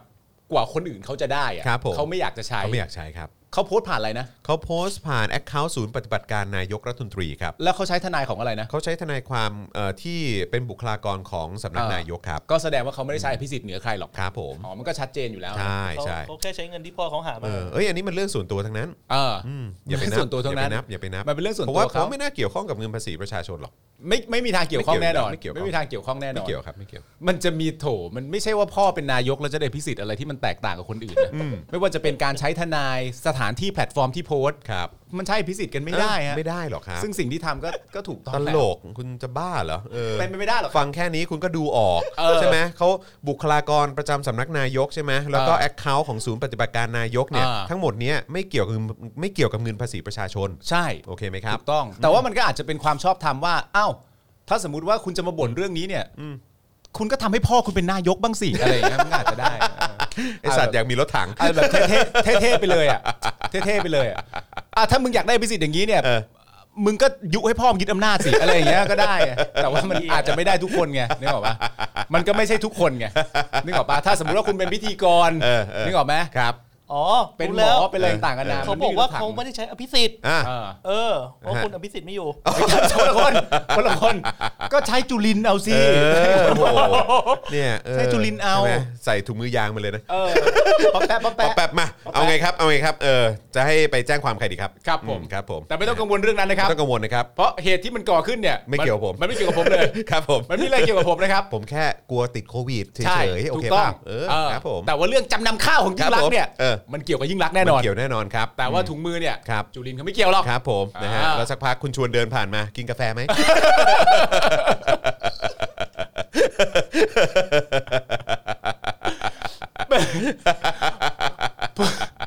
พูดถึงคุณชวนขึ้นมาเนี่ย ค นะ รับ มันมีอันหนึงอ่ะที่ที่ตรงคุณเป๋าพูดแต่อาจอาจจะเป็นข้อมูลที่ไม่ใช่ข้อเท็จจริงกันนะครับเดี๋ยวต้องไปเช็คหน่อยนะฮะ ครับ เพราะว่าตอนที่ตอนที่เอ่อคุณเป๋าเขาพูดเนี่ยเขาพูดเรื่องแบบว่า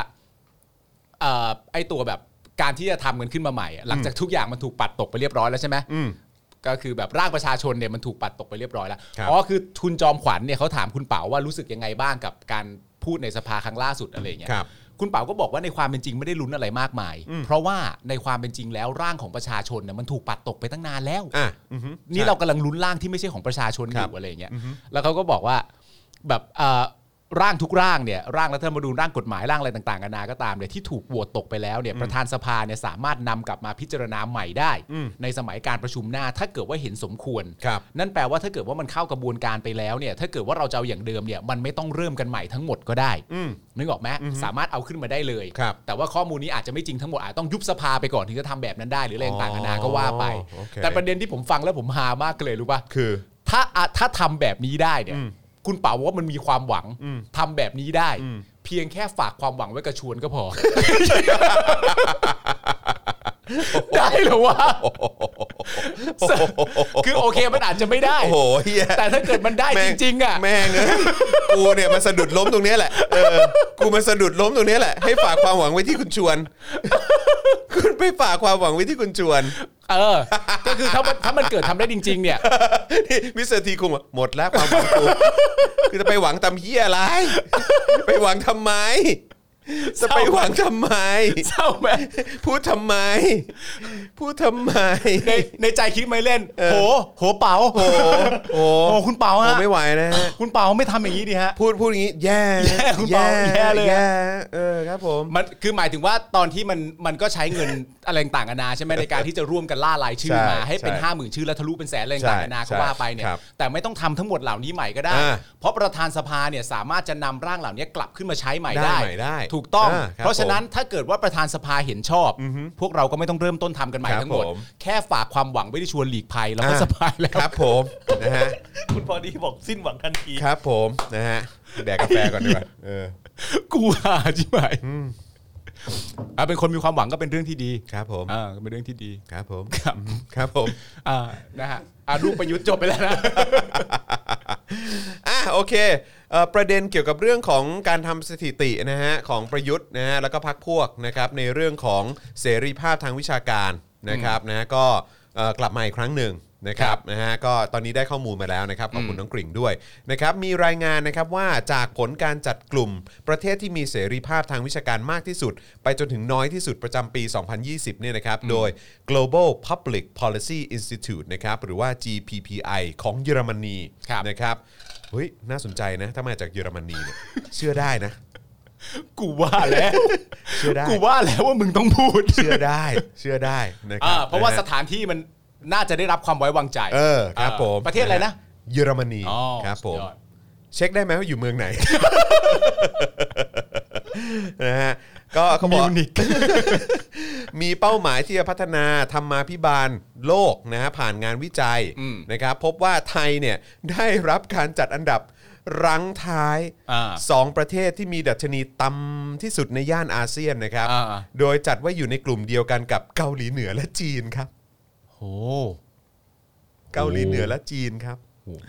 อยู่ในระดับเดียวกันเหร อยู่ในระดับเดียวกันแล้วก็อยู่เป็นประเทศที่มีดัชนีต่ำที่สุดในอาเซียนนะครับ รั้งท้ายเหรอ รั้งท้ายครับผม อาเซียนเหรอ ครับผม โอ้โห โอ้ยทำสถิติอีกแล้วนะเราอ่ะเออนะครับ เก่งจริง เก่งจริง คนอะไร บ วะเนี่ย นะฮะจากการพิจารณาด้วย 5 ตัวชี้วัดสำคัญนะครับ ก็คือเสรีภาพในการค้นคว้าวิจัย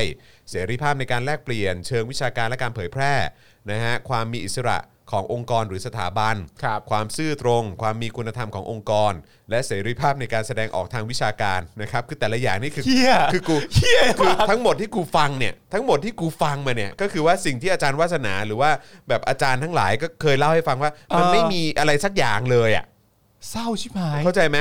มันมีอะไรบ้างนะอ่านอีกทีดิ เสรีภาพในการค้นคว้าวิจัย เสรีภาพในการค้นคว้าวิจัย เอ อ่ะ อนะครับเสรีภาพในการแลกเปลี่ยนเชิงวิชาการและการเผยแพร่ ในการแลกเปลี่ยนเชิงวิชาการ เออ อ่า ความมีอิสระขององค์กรหรือสถาบันโอ้โห ความนมีนี้ อิ ไต้ ส พูด ระ ถึ ขององค์กร ครับผม และอะไรอีก ความซื่อตรง ความมีคุณธรรมขององค์กร อ่าน นะครับและเสรีภาพในการแสดงออกทางวิชาการ เสรีภาพในการแสดงออกทางวิชาการ อัน ก็ นี้ ไม่มี อันนี้ เหรอ ยิ่ง วะ ไม่ต้องพูดถึงเลยฮะครับผม โดยอุรุกวัยเนี่ยถือเป็นประเทศที่มีเอ่อค่าดัชนีเสรีภาพทางวิชาการมากที่สุดนะ อุรุกวัยเหรอครับ อุรุกวัยฮะ เพราะหลุยส์โซเลสเหรอครับ ไม่ใช่ครับผม จะใช่ เขาย้ายไปแอตเลใช่ไหม ครั ฮะ บผม เออครับผมนะฮะก็เอ่อถูกจัดไว้ว่าอยู่ในดัชนีที่สูงที่สุดนะครับใน อ๋อกเหรอ ลุ่มประเทศต่างๆนะครับนะฮะจากกว่า 170 ประเทศทั่วโลกนะนะค ว้า รั ว บนะฮะได้รับให้จัดอยู่ในกลุ่มประเทศ A นะครับนะเกรด A อ่ะ อ่า ร่วมกับเบลเยียม เยอรมนี สวีเดน ฟินแลนด์ นอร์เวย์เอ่ออังกฤษ แล้วก็สหรัฐอเมริการวมถึงไต้หวันครับ อ๋อไต้หวันด้วย เหล่านี้คือเกรด A นะครับ อ่า เกรด A ครับ ได้เกรด A เลยคือมีค่าดัชนีเสรีภาพทางวิชาการมากที่สุดนะครับ ถือว่าเป็นประเทศเกรด A เลยที่ที่สนับสนุนในเรื่องของเสรีภาพทางวิชาการ ว้าวดีจัง ขณะที่ศิลปินนะครับเออศิลปินทุยขอโทษนะฮะฟิลิปปินส์ฮะเออฟิลิปปินส์มีค่าดัชนีอยู่ที่ 1.728 เป็นประเทศที่มีเสรีภาพทางวิชาการมากที่สุดในย่านอาเซียนนะ อ๋ออาเซียนเราเป็นฟิลิปปินส์นะฮะ ใช่ครับผมได้รับการจัดให้อยู่ในกลุ่มประเทศเกรด B นะฮะ ครับ ร่วมกับญี่ปุ่นและอินโดครับ อ๋อเท่ากับญี่ปุ่นเลยเหรอฟิลิปปินส์ ใช่ครับผม ว้าว กลุ่มประเทศดีครับนะฮะดีนะฮะเอ่อเกรดดีเนี่ยนะฮะคือกลุ่มประเทศที่ค่าดัชนีอยู่ที่ 0.2 ถึง 0.4 ครับ นะครับก็จะมีประเทศอย่างกัมพูชา เวียดนาม รัสเซียฮ่องกง เวเนซุเอลานะครับนะฮะโดยไทยเนี่ยนะครับได้รับการจัดอันดับรั้งท้ายนะครับเป็นประเทศที่มีดัชนีต่ำสุดในย่านอาเซียนนะครับคือ 0.13ไอ้สัตว์เป็นรองแค่ลาวครับนะฮะที่มีคะแนน ครับ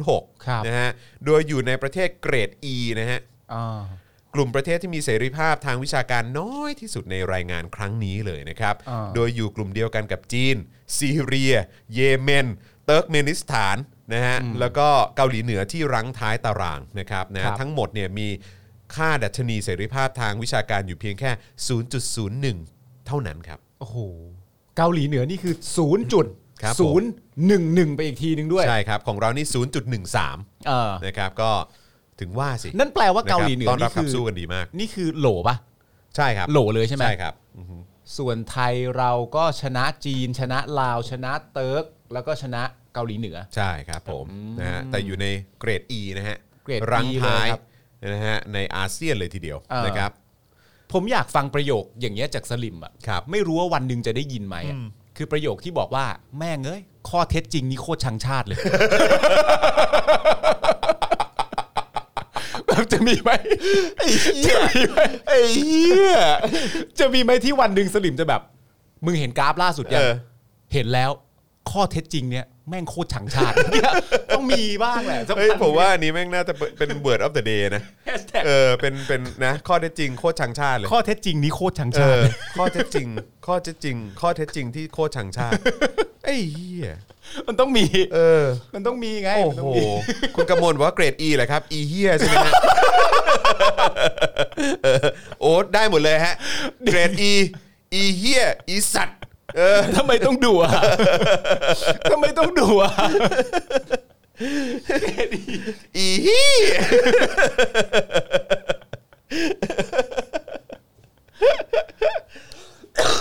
โอ้ย เอ้ยเดี๋ยวโพสต์ลง Facebook เออ เฮ้ย เออ เดี๋ยวผมจะไปแชร์ด้วย ข้อ นะฮะ เท็จจริง ข้อเท็จจริงเนี่ยแม่งโคตรชังชาติ แม่งเอ้ย สุดยอด นี่แอปเป็นสลิมมา เอ ได้ อครับผม นะฮะ เอ้ยเดี๋ยวเฮ้ย คนทำวิจัยใช่คนไทยเปล่าวะ ก็ไม่ใช่ค ก็ รับ ไม่ใช่ก็ไม่ใช่ไงฮะ ไม่ใช่ไง ไม่ใช่ไม่ใช่ คุณคุณทิสกุบอกว่า อีดอกเปล่ะครับ อ่ะมีอีอะไรอีกพิมพ์เข้ามาสิ เกรดอีอ่ะ มีอีอะไรอีกพิมพ์เข้ามาสิ เออครับผมไอ้เหี้ยโคตรหาเลย พี่คนอีแรง อีแรง อีแรง นก อีช่างเย็ด คุณคิดบอกอีกบ อีควาย อีบ้า อีแซด อีลีด อีลีด มีมา อีเอ ไม่ใช่ มีอีอะไรอีก เอาว่ามา มีอีอะไรอีกมาเลย เอาไปเยอะมา เออ มา อีตู่ เออเราเปิดรับอยู่ เอ แล้ว อ เอียเข้ามา เออเอามาเรื่ อี อย แวนเดอร์โฮลิฟิว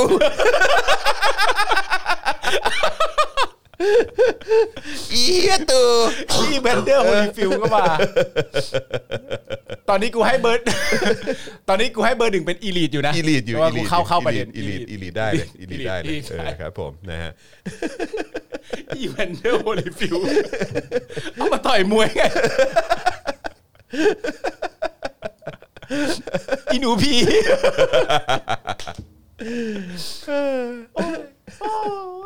อีดอกทง อืม อีปู อีปูอีปูก็มา อีโบลาเอาเข้าไป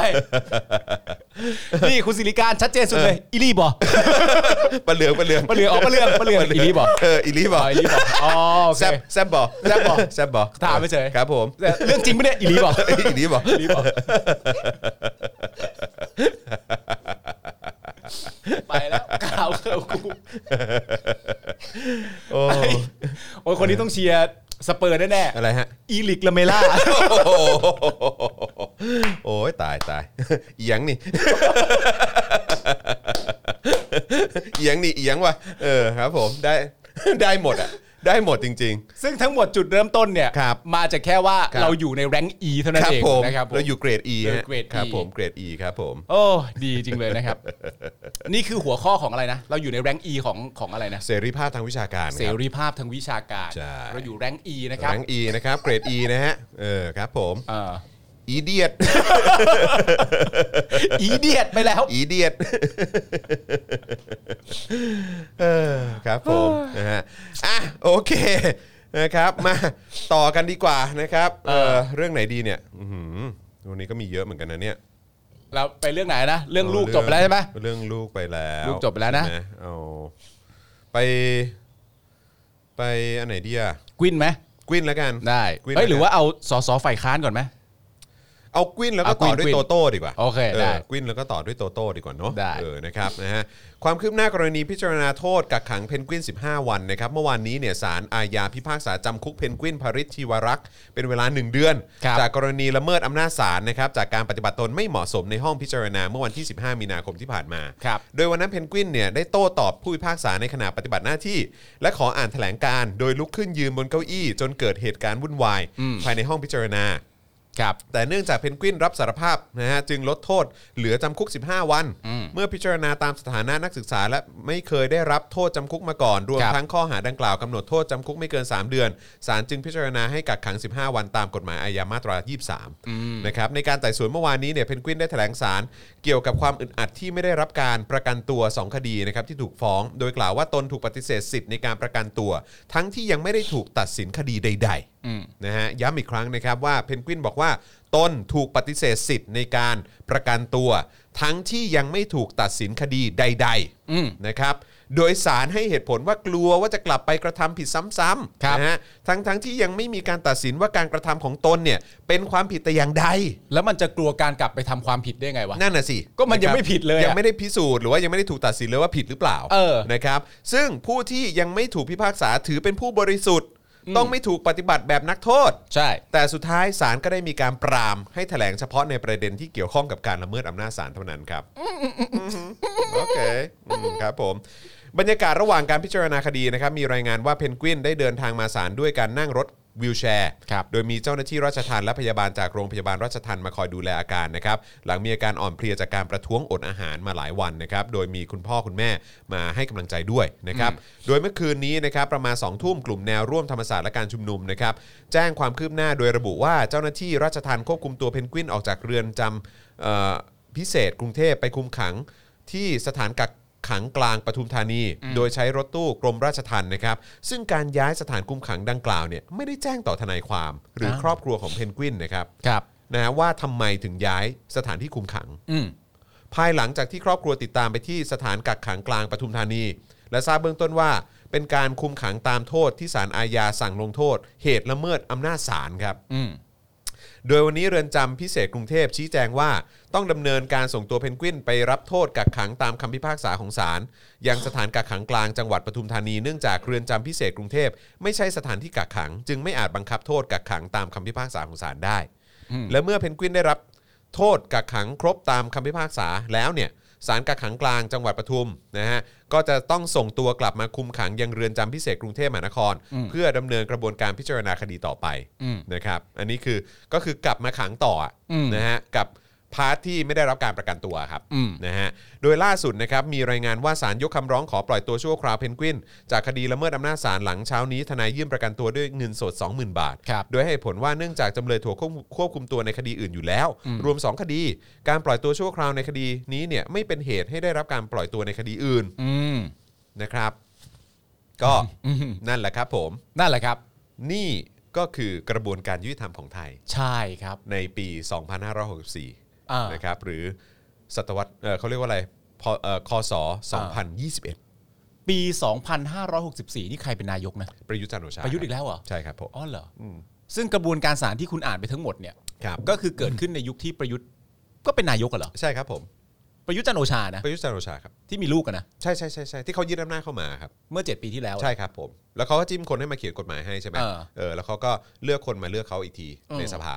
นี่คือคนเดียวกับที่จิ้มสวด้วยปะ ใช่ใช่ใช่ใช่ใช่ แล้วก็มีส่วนร่วมในการเขียนรัฐธรรมนูญใหม่ขึ้นมา ซึ่งไม่ยึดโยงกับประชาชนเท่าไหร่นัก เออ ก็คนนี้ด้วยเหรอ ใช่ใช่ใช่ใช่ แล้วคนนี้ก็คืออยู่ในกระบวนการแล้วก็เหมือนทำงานกับสารอะไรต่างๆกันนะ ก็คือก็คือเป็นเป็นเอ่อเป็นผู้บริหารสูงสุดใช่ไหม สูงสุดของประเทนาศยกใช่ไหมเออ เออ ครับผม ก็คือคนนี้เลย คน เหรอ นี้ครับคนนี้ครั ก็ บ คือที่ชื่อว่าประยุทธ์จันทร์โอชา ใช่ เนี่ย ใช่ เหรอ ใช่ใช่ครับใช่ครับ อ๋อคำตัดสินเหล่านี้ทั้งหมดเนี่ยนะ เกิดเกิดในยุคของเขา เกิดยุคของประยุทธ์จันทร์โอชา เกิดในยุคของเขาที่เขาเป็นนายก ไอ้คอร์รัปชันสูงสุดก็ก็เขาปะ ใช่ใช่ใช่ใช่ ก็เขาด้วยเหรอ เสรีภาพต่ำสุดก็ก็ของเขา ก็เข้าอีกแล้วเหรอ ใช่ครับผม ประยุทธ์น่ะนะ สื่อเสรีภาพสื่อก็ต่ำสุดใช่ไหม เออ เออแล้วก็เศรษฐกิจแย่ เออ ที่สุด ก็เขาอีก ในรอบ 22 ปีก็เขาอีก อันนี้คือคนเดียวกับที่ชื่อเล่นว่าตู่ ใช่ คนเดียวกันใช่ไหม ใช่ใช่ใช่ ตู่ประยุทธ์จันทร์โอชา ใช่ ถูก ครับ ปะ ที่ที่ยี่สิบสองพฤษภาคมห้าเจ็ดเขายึดอำนาจเข้ามาครับ เอออ่ ่าใช่ใช่ใช่ครับผม เขาคือหัวหน้าคอสชปะ ใช่ใช่ใช่ คนเดียวกันใช่ไหม คนเดียวกันครับคนเดี อ๋ ย อ วกันครับผม ไอ้คนนี้ คนคนนี้แหละครับ และคำสั่งสารที่อ่านทั้งหมดที่อาจจะดูงงบ้าง เอออ อะไรแปลกๆบ้างก็ ครับ เกิดขึ้นในยุคที่คนนี้เป็นนายกอีกเช่นเดียวกัน ใช่ใช่ใช่ คนเดียวกับตู่ประยุทธ์จันทร์โอชาใช่ไหม ใช่ใช่ครับใช่ครับ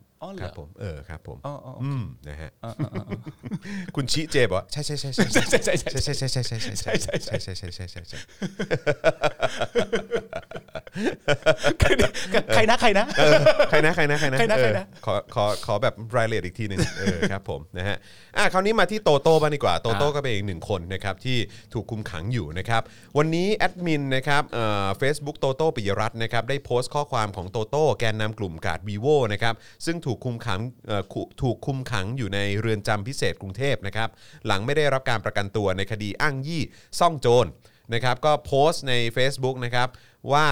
นี่คือการสื่อสารอย่างเป็นทางการครั้งแรกหลังจากถูกจับกลุ่มเมื่อวันที่ 6 มีนาคม ซึ่งจนบัดนี้ตนยังถูกจองจำด้วยข้อกล่าวหาที่เลื่อนลอย เป็นการใช้เทคนิคทางกฎหมายคือการจับไปก่อนนะฮะตามหมายสั่งจากใครบางคน แล้วจึงตามด้วยข้อกล่าวหาทีหลัง ถือเป็นการย่ำยีกระบวนการยุติธรรม ที่แทบจะไม่เหลือความน่าเชื่อถือความศรัทธาให้ด้อยค่าลงไปอีก ครับ สิ่งที่เขาต้องการจากเรามากที่สุดคือความกลัว แต่สิ่งที่เรามีตอนนี้คือความกล้า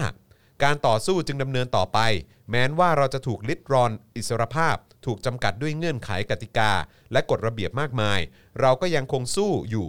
ยิ่งเราทราบข่าวว่าเพื่อนพ้องน้องพี่ของเรายังสู้อยู่อย่างไม่ถดถอเอ่อไม่ไม่ทดท้อ ครับ คนข้างในก็ก็ยังมีกำลังใจที่ทวีเอ่อที่เท่าทวีขึ้น ครับ ตนเชื่อว่าเวลานี้คือเวลาที่จะพิสูจน์อะไรได้หลาย ๆ อย่าง ไม่ว่าจะเป็นมิตรภาพและความรัก หรือแม้กระทั่งความจริงใจ หากแม้ตอนนี้เรามองรอบ ๆ แล้วยังเห็นคนยังเห็นผู้คนอยู่รอบข้าง ไม่หนีหน้าหายไปไหน จงจับมือกันให้เหนียวแน่น แล้วก็ไปข้างหน้าพร้อม ๆ กัน ครับ เดินไปสู่เป้าหมายอย่างทนงองอาจ ไม่ต้องหันกลับมาเพื่อรอพวกเรา อืม ให้เป็นภาระแก่ขบวน ขอทุกคนจงมั่นใจว่าคนข้างในยังคงยึดมั่นแนวทาง และเป้าหมายดั่งเดิมนะฮะตนสัญญาว่าหากไม่ตายไปเสียก่อน เราจะตามไปพบกันที่เส้นชัยอย่างแน่นอน ลงชื่อโตโต้ปิยรัตน์จงเทพนะครับ ครับผม นะฮะเพราะฉะนั้นโตโต้ก็ได้เอ่อส่งเขาเรียกว่าอะไรส่งส่งสารออกมาแล้วนะฮะส่งเสียงออกมาแล้วนะครับนะก็ย้ำอีกครั้งว่าเฮ้ยเราลุยกันต่อนะครับเพราะ ข้าง ใ นอกอะนะ ข้างในเขาไม่ยอมแพ้ข้างนอกก็อย่ายอมแพ้นะครั ครับ บผม นะฮะอ่ะแล้วก็มาต่อเนื่องกันอีกอันนึงแล้วกันนะครับ เพราะไหนๆก็เกี่ยวข้องกับการชุมนุมด้วยนะครับ อืม นะฮะก็มาต่อกันที่เอ่อประเด็นของคุณหมิว ครับ เอ่อสิรินพัฒน์ละกันนะครับ ครับ นะฮะซึ่งเป็นนักแสดงพิธีกรนางแบบนะครับก็ได้แถลงข่าวกรณีที่ถูกตำรวจ สังกัดกองบัญชาการตำรวจนครบาลติดตามแอบถ่ายภาพในห้องน้ อืม ำภายในปั๊มน้ำมันครับ ครับ นะฮะ โดยหมิวเนี่ยเล่าเหตุการณ์ตั้งแต่เข้าห้องน้ำว่ามีรถต้องสงสัยเนี่ยขับประกบ อืม และยังไม่ยอมลงจากรถนะฮะจึงตัดสินใจพกมีดปอกผลไม้ที่อยู่ประจำรถอยู่แล้วเนี่ยนะฮะเข้าห้องน้ำหญิง พร้อมด้วยกับโทรศัพท์มือถือ แล้วและจับพิรุษห้องน้ำที่อยู่ติดกันประมาณ 3 นาที อืม นะครับกระทั่งพบว่าเป็นชายหัวเกรียน ใช่ นะครับจากนั้นเนี่ยตนจึงได้ถามด้วยเสียงดังทำให้ชายดังกล่าว ซึ่งพบว่าเป็นตำรวจเนี่ยกล่าวเพียงว่าไม่มีอะไรนะฮะพร้อมยืนยันความบริสุทธิ์ใจและยืนกรานขณะนั้นว่ามาเข้าห้องน้ำโดยเข้าใจว่าเป็นห้องน้ำรวม ก่อนที่จะขับรถตำรวจหลบหนีไปครับ ครับ อื้อหือจากนั้นเนี่ยหมิวก็ไปแจ้งความที่สอนอผลโยธินนะครับ แต่เรื่องไม่คืบหน้ากระทั่งล่วงมา 2 สัปดาห์ครับ จึงโพสต์คลิปลงในโซเชียลมีเดียนะครับ ก็มีนายตำรวจติดต่อมา โดยหลังจากแถลงข่าวก็ได้ไปพบคู่กรณี พร้อมสอบถามที่มาที่ไปของพฤติกรรมดังกล่าว รวมทั้งให้ดำเนินคดีเป็นกรณีตัวอย่าง เพราะตนเชื่อว่าเป็นการคุกคามประชาชนโดยตำรวจทั้งคู่เออโดยโดยตำรวจทั้งที่ควรจะดูแลประชาชน ครับ ส่วนที่มีคนสงสัยว่าเอ่อที่ถูกตำรวจติดตามตัวเนี่ยเนื่องจากโพสต์ข้อความเกี่ยวเรื่องการเมืองนั้นหมิวยืนยันว่าตนโพสต์เรื่องการเมืองทางโซเชียลมีเดียมาตลอดอยู่แล้ว ไม่ใช่เฉพาะช่วงนี้เท่านั้นนะครับโดยล่าสุดมีรายงานว่าชายคนดังกล่าวเนี่ยเป็นเจ้าหน้าที่ตำรวจจริงนะฮะโดยได้กล่าวขอโทษและชี้แจงว่าวันดังกล่าวเนี่ยตนออกเวรจากภารกิจหน้าศาลอาญารัชดา และขับรถจากสโมสรตำรวจ เพื่อไปรับเพื่อน ขณะนั้นต้องการทำธุระส่วนตัวมาก ด้วยความที่พักผ่อนน้อยจึงมีอาการเบลอ จึงไม่ทันได้สังเกตป้ายสัญลักษณ์ห้องน้ำหญิงครับ อืม นะฮะ เขาไม่เห็น ทำงานเหนื่อยมาก เหนื่ นะ อ ครั ย บนะฮะ ต้องมาป้องกันม็อบอะไรด้วย ใช่อะไรแบบนี้นะครับนะฮะเออก็เลยเหนื่อยก็เลยเบลออ ม นะครับไม่เห็นป้ายว่าเป็นห้องน้ำหญิงนะครับ นะครับยืนยันว่าไม่ได้มีเจตนาแอบถ่ายคลิปแบบที่เป็นข่าวก่อนหน้า และยอมรับว่าขณะนั้นตกใจมาก จึงไม่ได้อยู่อธิบายเรื่องราวที่เกิดขึ้น อย่างไรก็ตามหลังจากนี้หากผลการสอบสวนออกมาว่ามีความผิดจริง ก็ยอมรับผิดทั้งทางอาญาและทางวินัย อืม เบื้องต้นเนี่ยมีรายงานว่าเหตุการณ์นี้ไม่เข้าข่ายความผิดคดีอาญาฐานคุกคามหรืออนาจารเป็นเพียงความผิดฐานทำให้ตกใจ ซึ่งเป็นเพียงละหูโทษเท่านั้น อืม นะครับ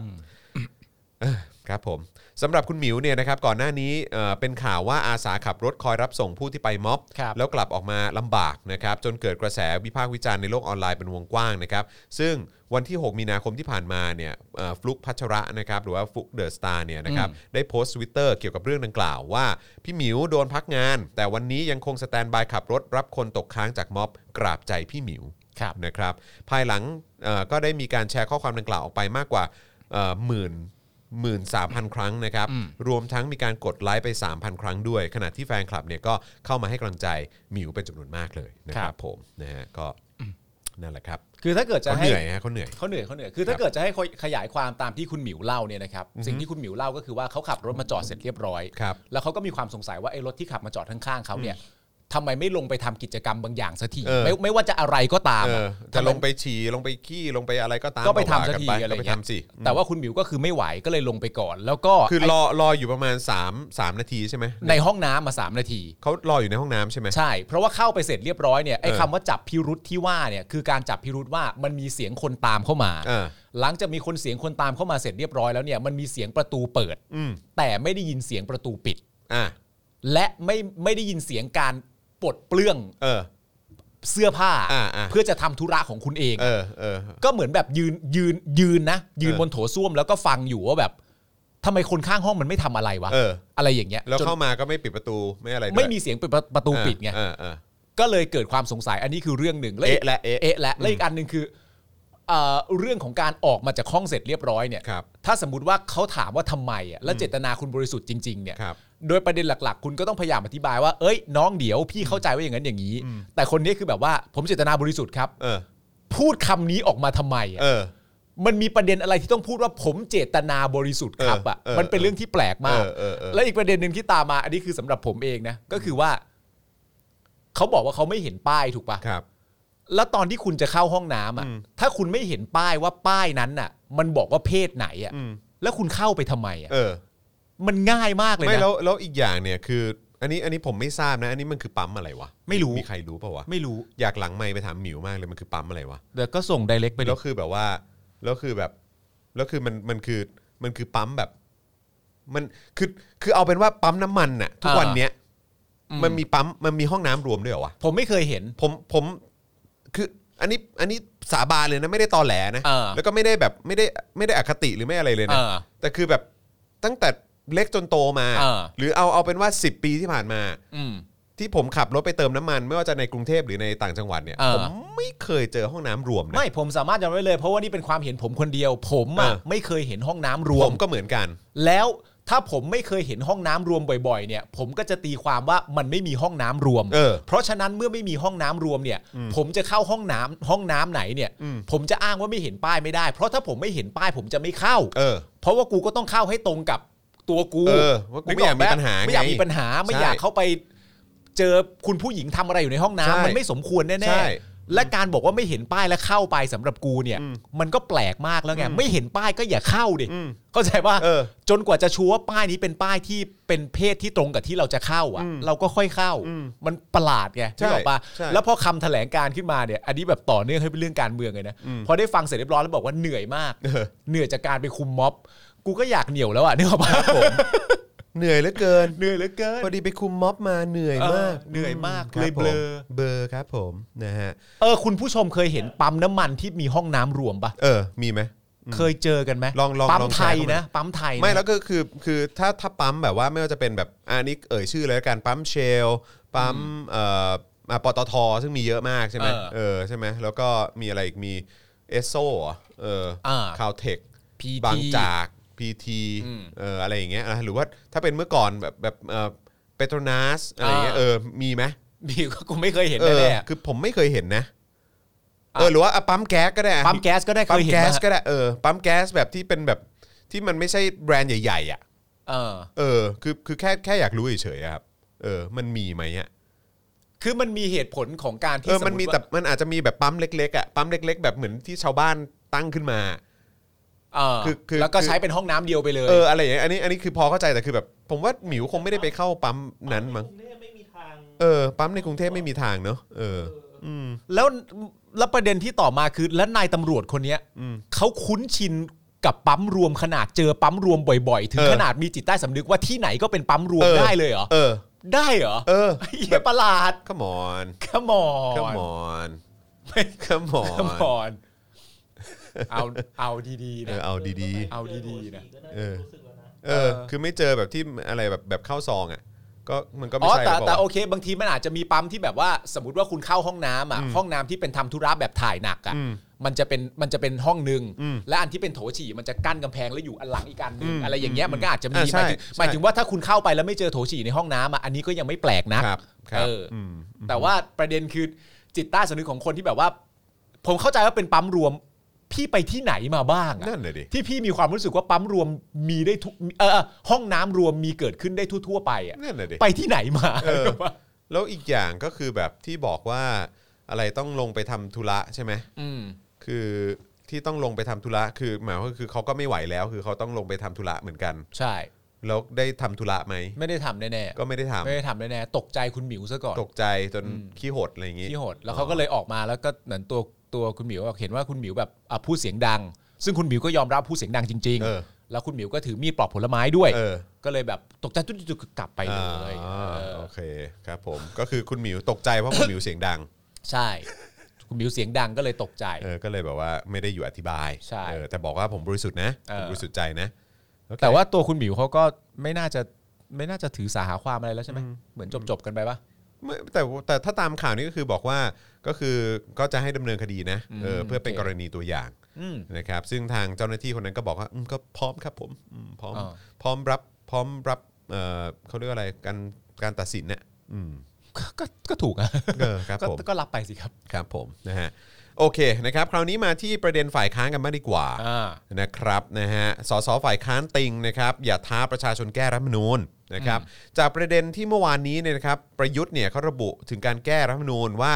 ตนเนี่ยไม่มีปัญหาอยู่แล้วเออรัฐบาลก็เสนอเรื่องของการแก้รัฐธรรมนูญไปแล้ว อืม จะแก้ทั้งฉบับหรือรายมาตราก็ไม่มีปัญหา ครับ เออดำเนินการได้เลยอะไรอย่างเงี้ยนะครับนะฮะแล้วประยุทธ์ก็มีการพูดว่าทำไมระแวงผมจะสืบทอดอำนาจอ่ะเออก็ขอไปแก้มาสิ ครับ เออ นะ จะเลือกผมหรือไม่เลือกผมก็ไม่ได้ขัดข้อง ไปแก้ ครับ มา แก้ให้ได้ก็แล้วกัน อ่า ย้ำนะครับ แก้ให้ได้ก็แล้วกัน ครั นะ บผม เออครับ แล้ว ผม หลังจากที่ประยุทธ์พูดประโยคยอมรับเป็นที่เรียบร้อยแล้วสสฝ่ายค้านเขาว่าไงกันบ้าง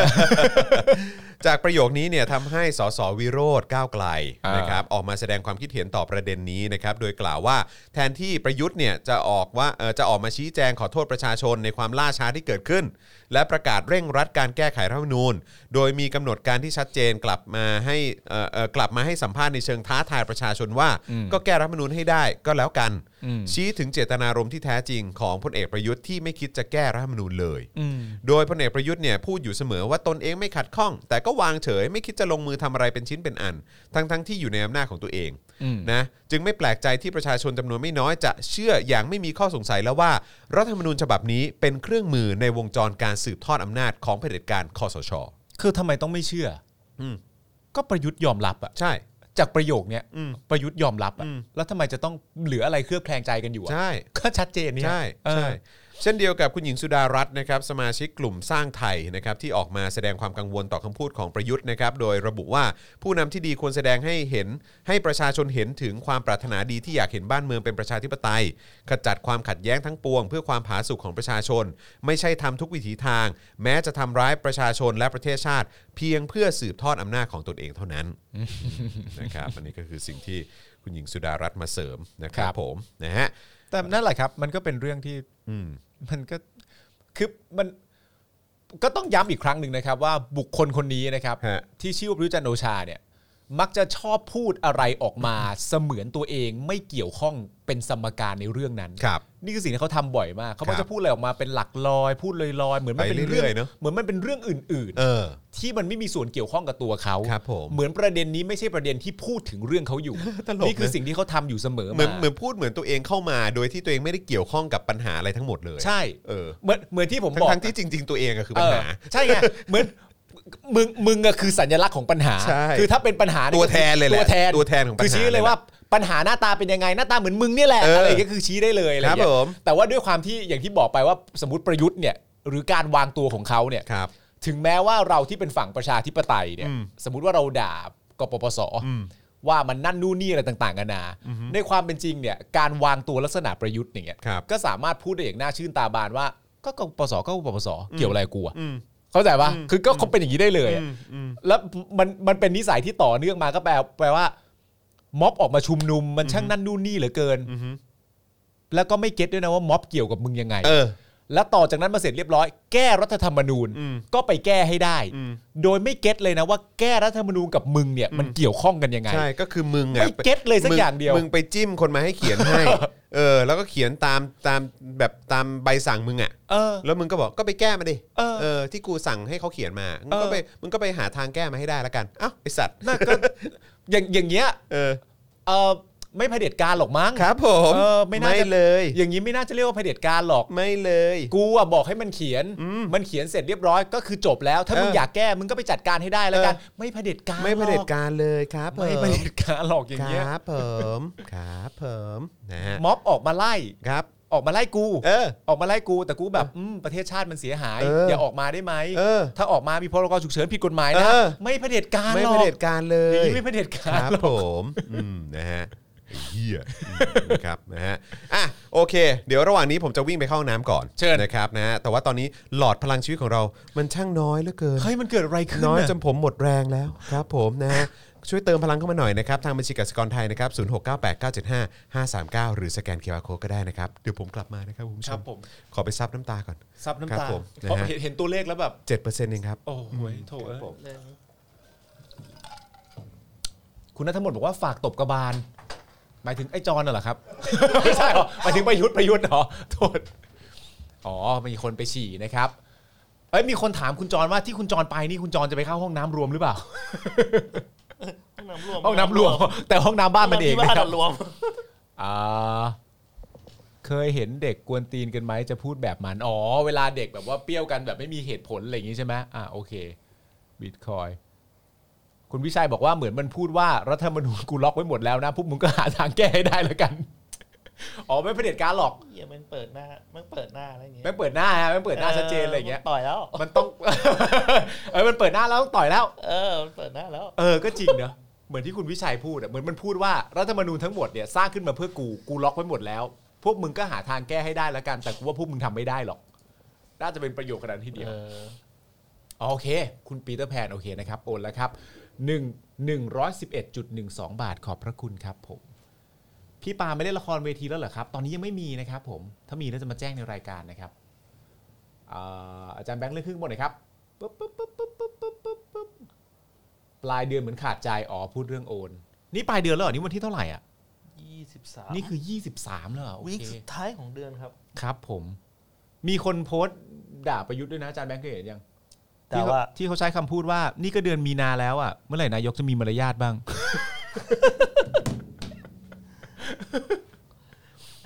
ก็มันไม่มีสมองนะครับผม โอเค ประยุทธ์ คุณสิบานะครับโอนละ11 บาทนะครับเรียกค่าทำขวัญให้เขตอ๋ออันนี้โอเค วันนี้มีประมูลไหมครับอาจารย์แบงค์อาจารย์เอกชัยถามว่าวันนี้มีมีประมูลไหม ไม่มีครับผม วันนี้มีประมูลนะครับอาจารย์เอกชัยครับ เรียกค่าทำขวัญใช้เขตโอนแล้วนะครับ 9 บาทอุ๊ยมีคนโอน 9 บาทด้วยวันนี้มีแค่นี้โอ้ขอบพระคุณ ใช่ มากๆครับผมตำรวจอะไรใจบ้างบางเรียกค่าเสียหายค่าตกใจ เมื่อกี้ได้ยินผมตะโกนไหม ไม่ได้ยิน ผมบริสุทธิ์ใจ อะไรวะ ผมตะโกนมาจากห้องน้ำเลยนะ ใช่ไง เออ ก็ก็มาก็มีคุณผู้ชมถามเข้ามาว่า ที่คุณจอนเข้าไปเนี่ยเข้าห้องน้ำรวมหรือเปล่า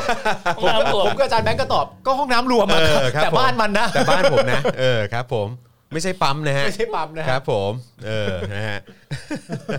เมื่อกี้เห็นเอ่อมีถามกันในประเด็นเกี่ยวเรื่องของการประมูล ใช่ เข้าใจว่าอาจารย์เอกชัยถามมา ใช่คใช่รับ ไหมฮะ ใช่ครับ เข้าใจว่าเดี๋ยวสัปดาห์นี้จะมีประมูลอีกนะ โอ้โห เออนะครับแต่ว่าแต่ว่าจะเป็นจะเป็นอะไรนะครับเดี๋ยวเดี๋ยวเดี๋ยวรอแป๊บหนึ่งครับนะครับแต่อาจอาจจะเป็นเค้กอีกนะครับผมอาจจะเป็นเค้กแต่ว่า ไม่ไม่รู้ว่ารอบนี้จะมาเป็นแบบว่าเป็นเขาเรียกว่าอะไรนะเป็นเป็นหน้าอะไรอ่ะ อ่า เออนะครับผม ลวดลายอะไร ลวดลายอะไร อ่า เออครับผมโอ้โหขอบคุณคุณเมโลดี้คิวด้วยนะครับโอนแล้ว 2,475 บาทขอบคุณนะครับ ขอบครับ ขอบคุณคุณแพมมี่ด้วยนะครับนะฮะโอ้โหแหมมีแต่คนถาม คุณแอ เรื่ ง ห้ เจิล น้ำ บอกว่า หมดเลย บอกว่าให้เชิญคุณหมิวมา เหรอ โอ้โห ผมกลัวว่ามันจะไปกระทบกับ หน้าที่การ เอ่อห งาน น้าที่การ ของเขา งานเขาหรือเปล่านะครับ คุณนฤมลขอบคุณนะครับนะฮะ คุณปลาทองขอบคุณนะครับนะฮะ โอ้โห ขอบคุณนะครับนะฮะ คุณกิตติวอบอกว่าเราชนะถ้าโอนได้ผมโอนให้หมดเลยนะฮะอื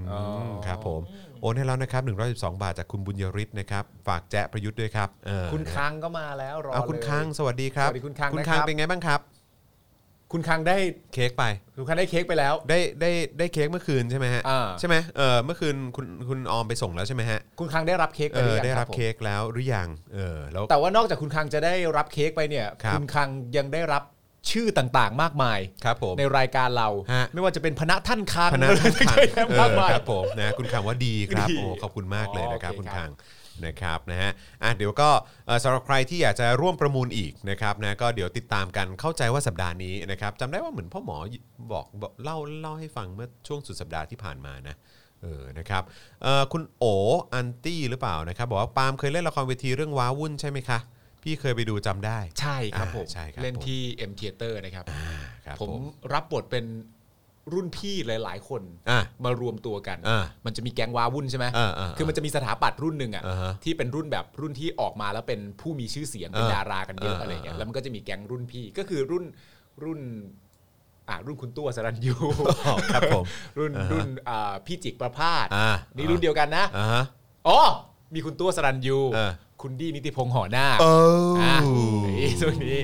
แล้วก็มี ครับผม คุณเจี๊ยบวัชระ อ่ามี มีมีเอ่อมีซูโม่โคก อ่า มีเสนาโคกอ่ะ มีมีซูโม่กิ๊กไหมฮะ ล่าสุด ไม่ไม่ซูโม่กิ๊กเมื่อกี้ซูโม่กิ๊กเป็น ซูโม่กิ๊กไปแฮปปี้เบิร์ดเดย์ประยุทธ์อยู่ป่ะฮะ ใช่ใช่ซูโม่กิ๊กเป็นรุ่นน้อง อ๋อแหละ เออที่เป็นรุ่นน้องแก๊งนั้นอีกทีนึง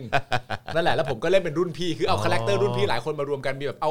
มีมีคาแรคเตอร์แบบพี่ตาปัญญา อ่ามี มีซูโม่ตู้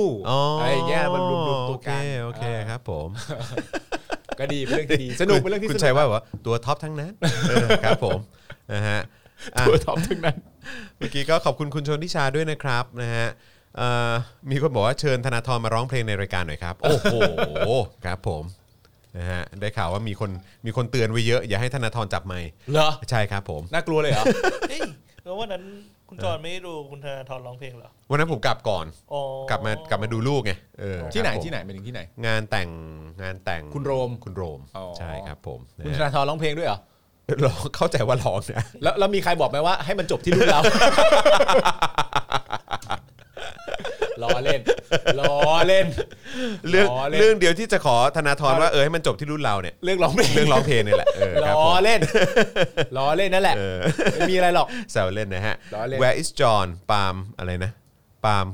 ก็ t คัด by แฟน อ๋อ โอนแล้วครับ เดี๋ยวไม่มีอะไรดูขอบคุณมากนะครับนะฮะ อ่า โหแค่แค่ชื่อนี้ก็ส่งกำลังใจให้เราเยอะแล้วฮะ ใช่ แต่แต่แต่ภาพด้านหน้าที่เป็นรูปโปรไฟล์นี่คือมีสื่อความหมายเกี่ยวข้องกับจอร์นและปาล์มด้วยป่ะฮะ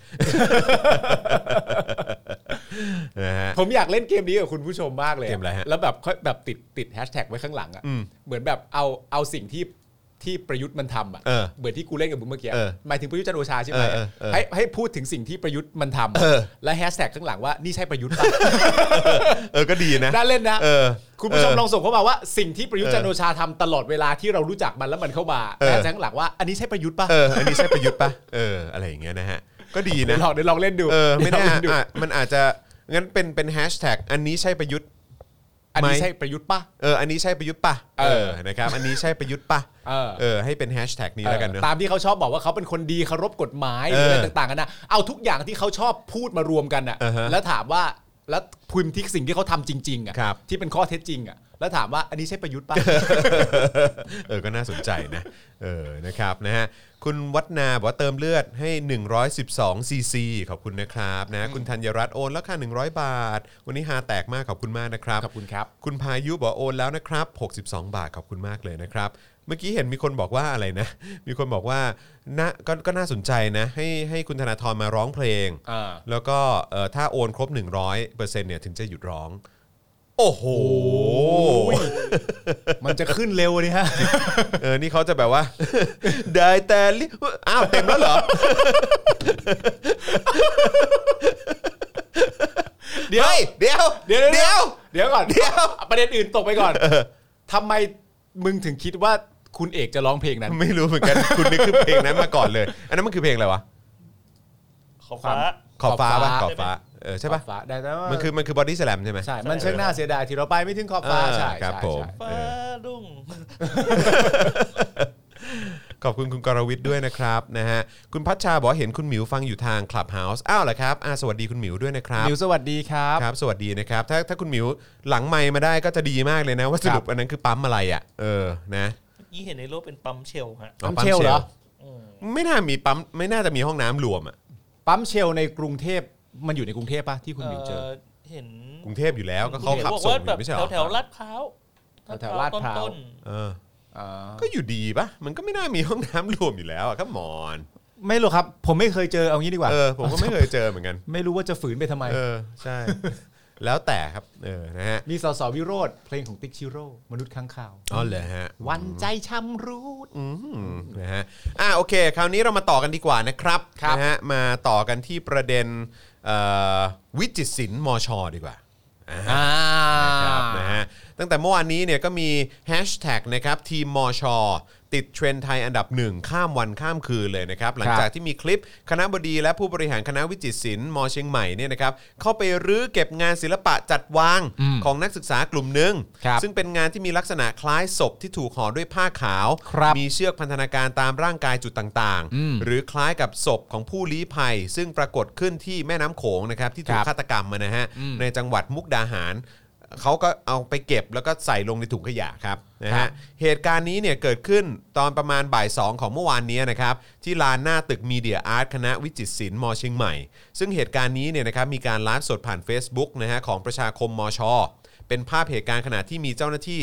ระดับผู้บริหารของมหาวิทยาลัยนะครับเข้าไปรื้อเก็บงานศิลปะจัดวาง หรือว่าที่เรียกว่า installation art เนี่ยนะครับของนักศึกษาครับโดยในคลิปเนี่ยนะฮะจะเห็นบุคลากรของมหาวิทยาลัยที่สวมเสื้อโปโลสีเหลืองครับนะฮะมากันเป็นกลุ่มเลยนะ รวมถึงผู้หญิงคนหนึ่งที่ใส่เสื้อสีขาว ใช้พูดจะเอ่อใช้คำพูดนะฮะข่มขู่อย่างเช่น ถ่ายรูปไว้เลยนะเออถ้าอาจารย์ไปโพสต์ที่อื่นเนี่ยคุณโดนนะเออ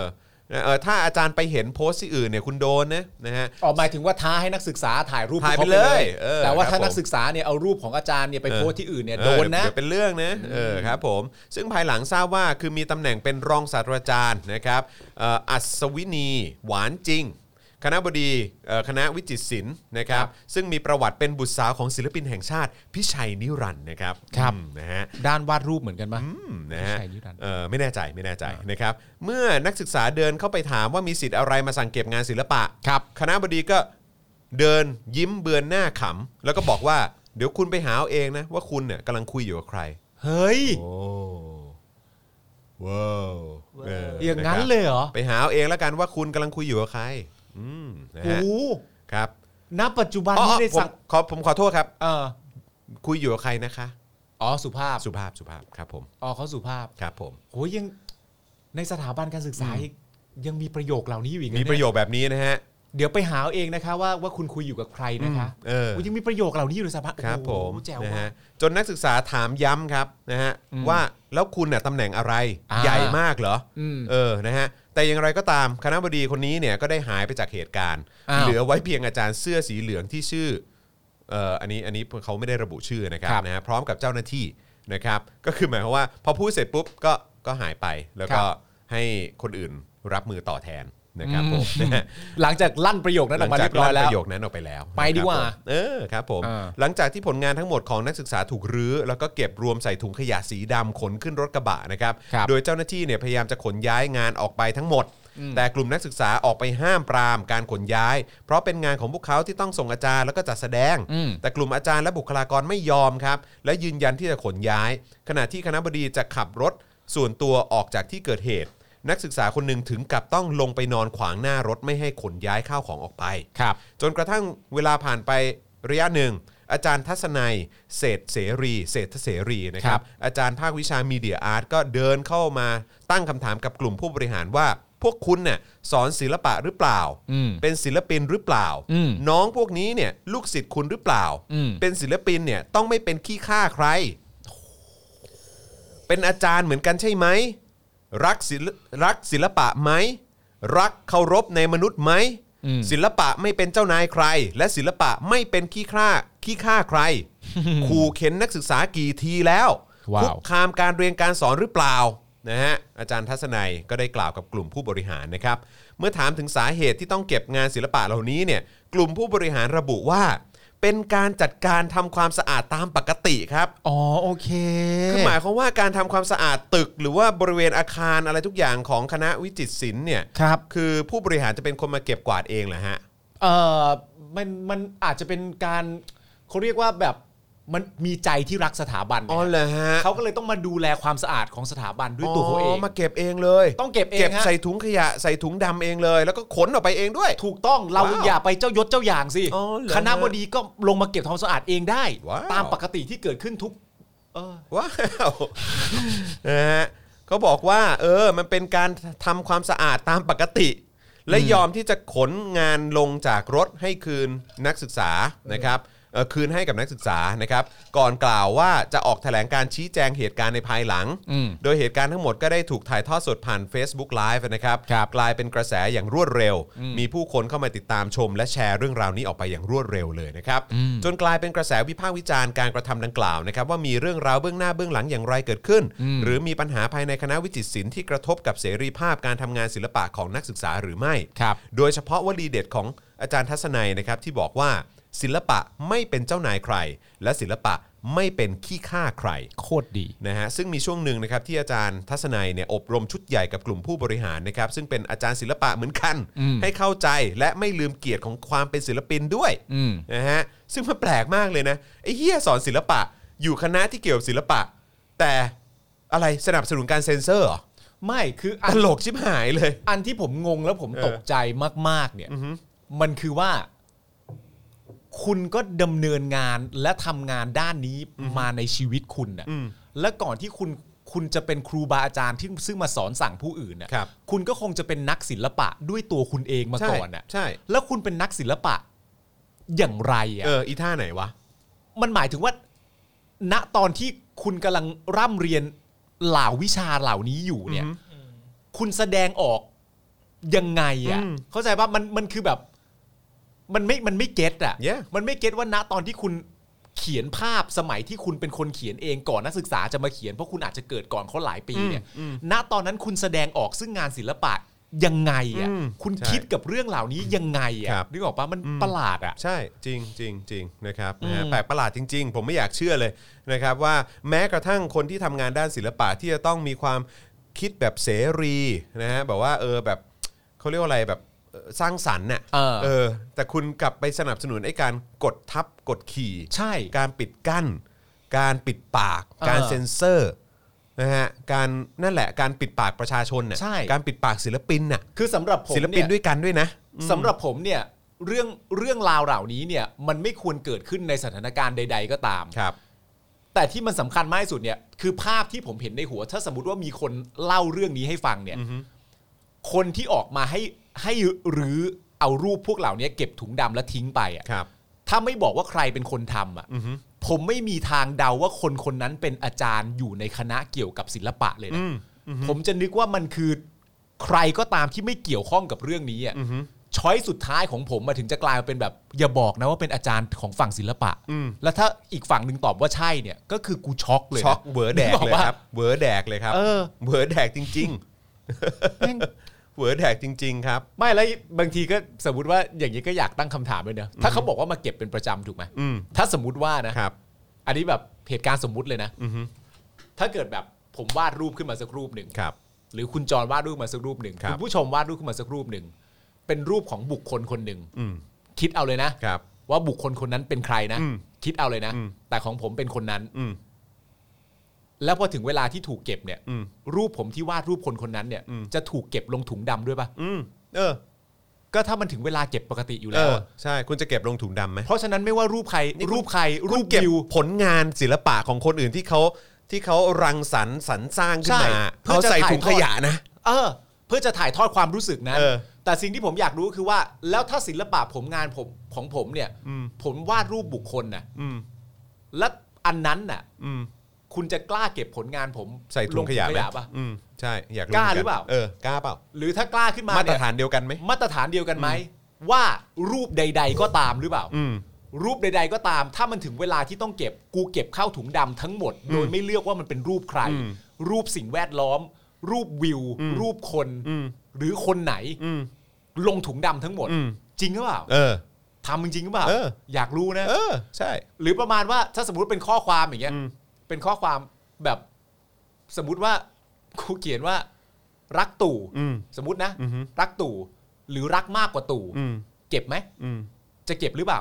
แล้วถ้ากูเขียนรักทักษิณ อืม ลักษณาธรเก็บไหม อืม ทุกข้อความทุกงานศิลปะ ถูกเก็บเข้าถุงดำ อืม ที่เป็นถุงไว้ใช้ทิ้งขว้างเนี่ อื ย ม เหมือนกันทุกรูปหรือเปล่า ไม่แล้วคือคือแค่แค่ประเด็นเอ่อคิดย้อนไปก่อนหน้านั้นอีกนะ อืม คือแค่เขาหยิบใส่ถุงขยะ ก็คือเขามองว่า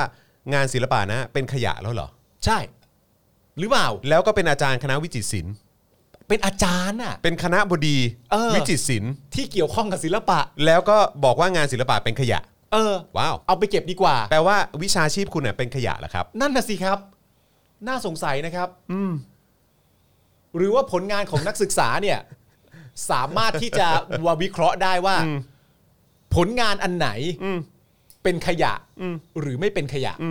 สามารถวิเคราะห์ได้ เออ อ๋อถ้าวาดรูปเกี่ยวข้องกับลักษณะนี้นี่ขยะ เออ นี่ขยะ เออ มันเป็นขยะเพราะอะไรอ่ะ มันเป็นขยะเพราะว่าฉันเสี่ยงห เอ รือ อ เปล่า เออหรืออะไรหรือ หรือ ฉันไม่พอใจ ฉันไม่พอใจ ฉันไม่แฮปปี้ ฉันไม่เห็นด้วยกับผลงาน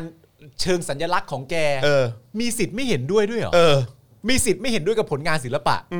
ของใครต่อใครด้วยเหรอ่ะ ด้วยเหรอ ทั้งทั้งที่ คื คุ อ ณเอง คือ ก็ ไม่ น่า เห็นด้วยหรือไม่ชอบก็เรื่องของคุณ เรื่ แต่ องของ คุณ มึงเลย แต่คุณไม่มีสิทธิ์ไปทะไป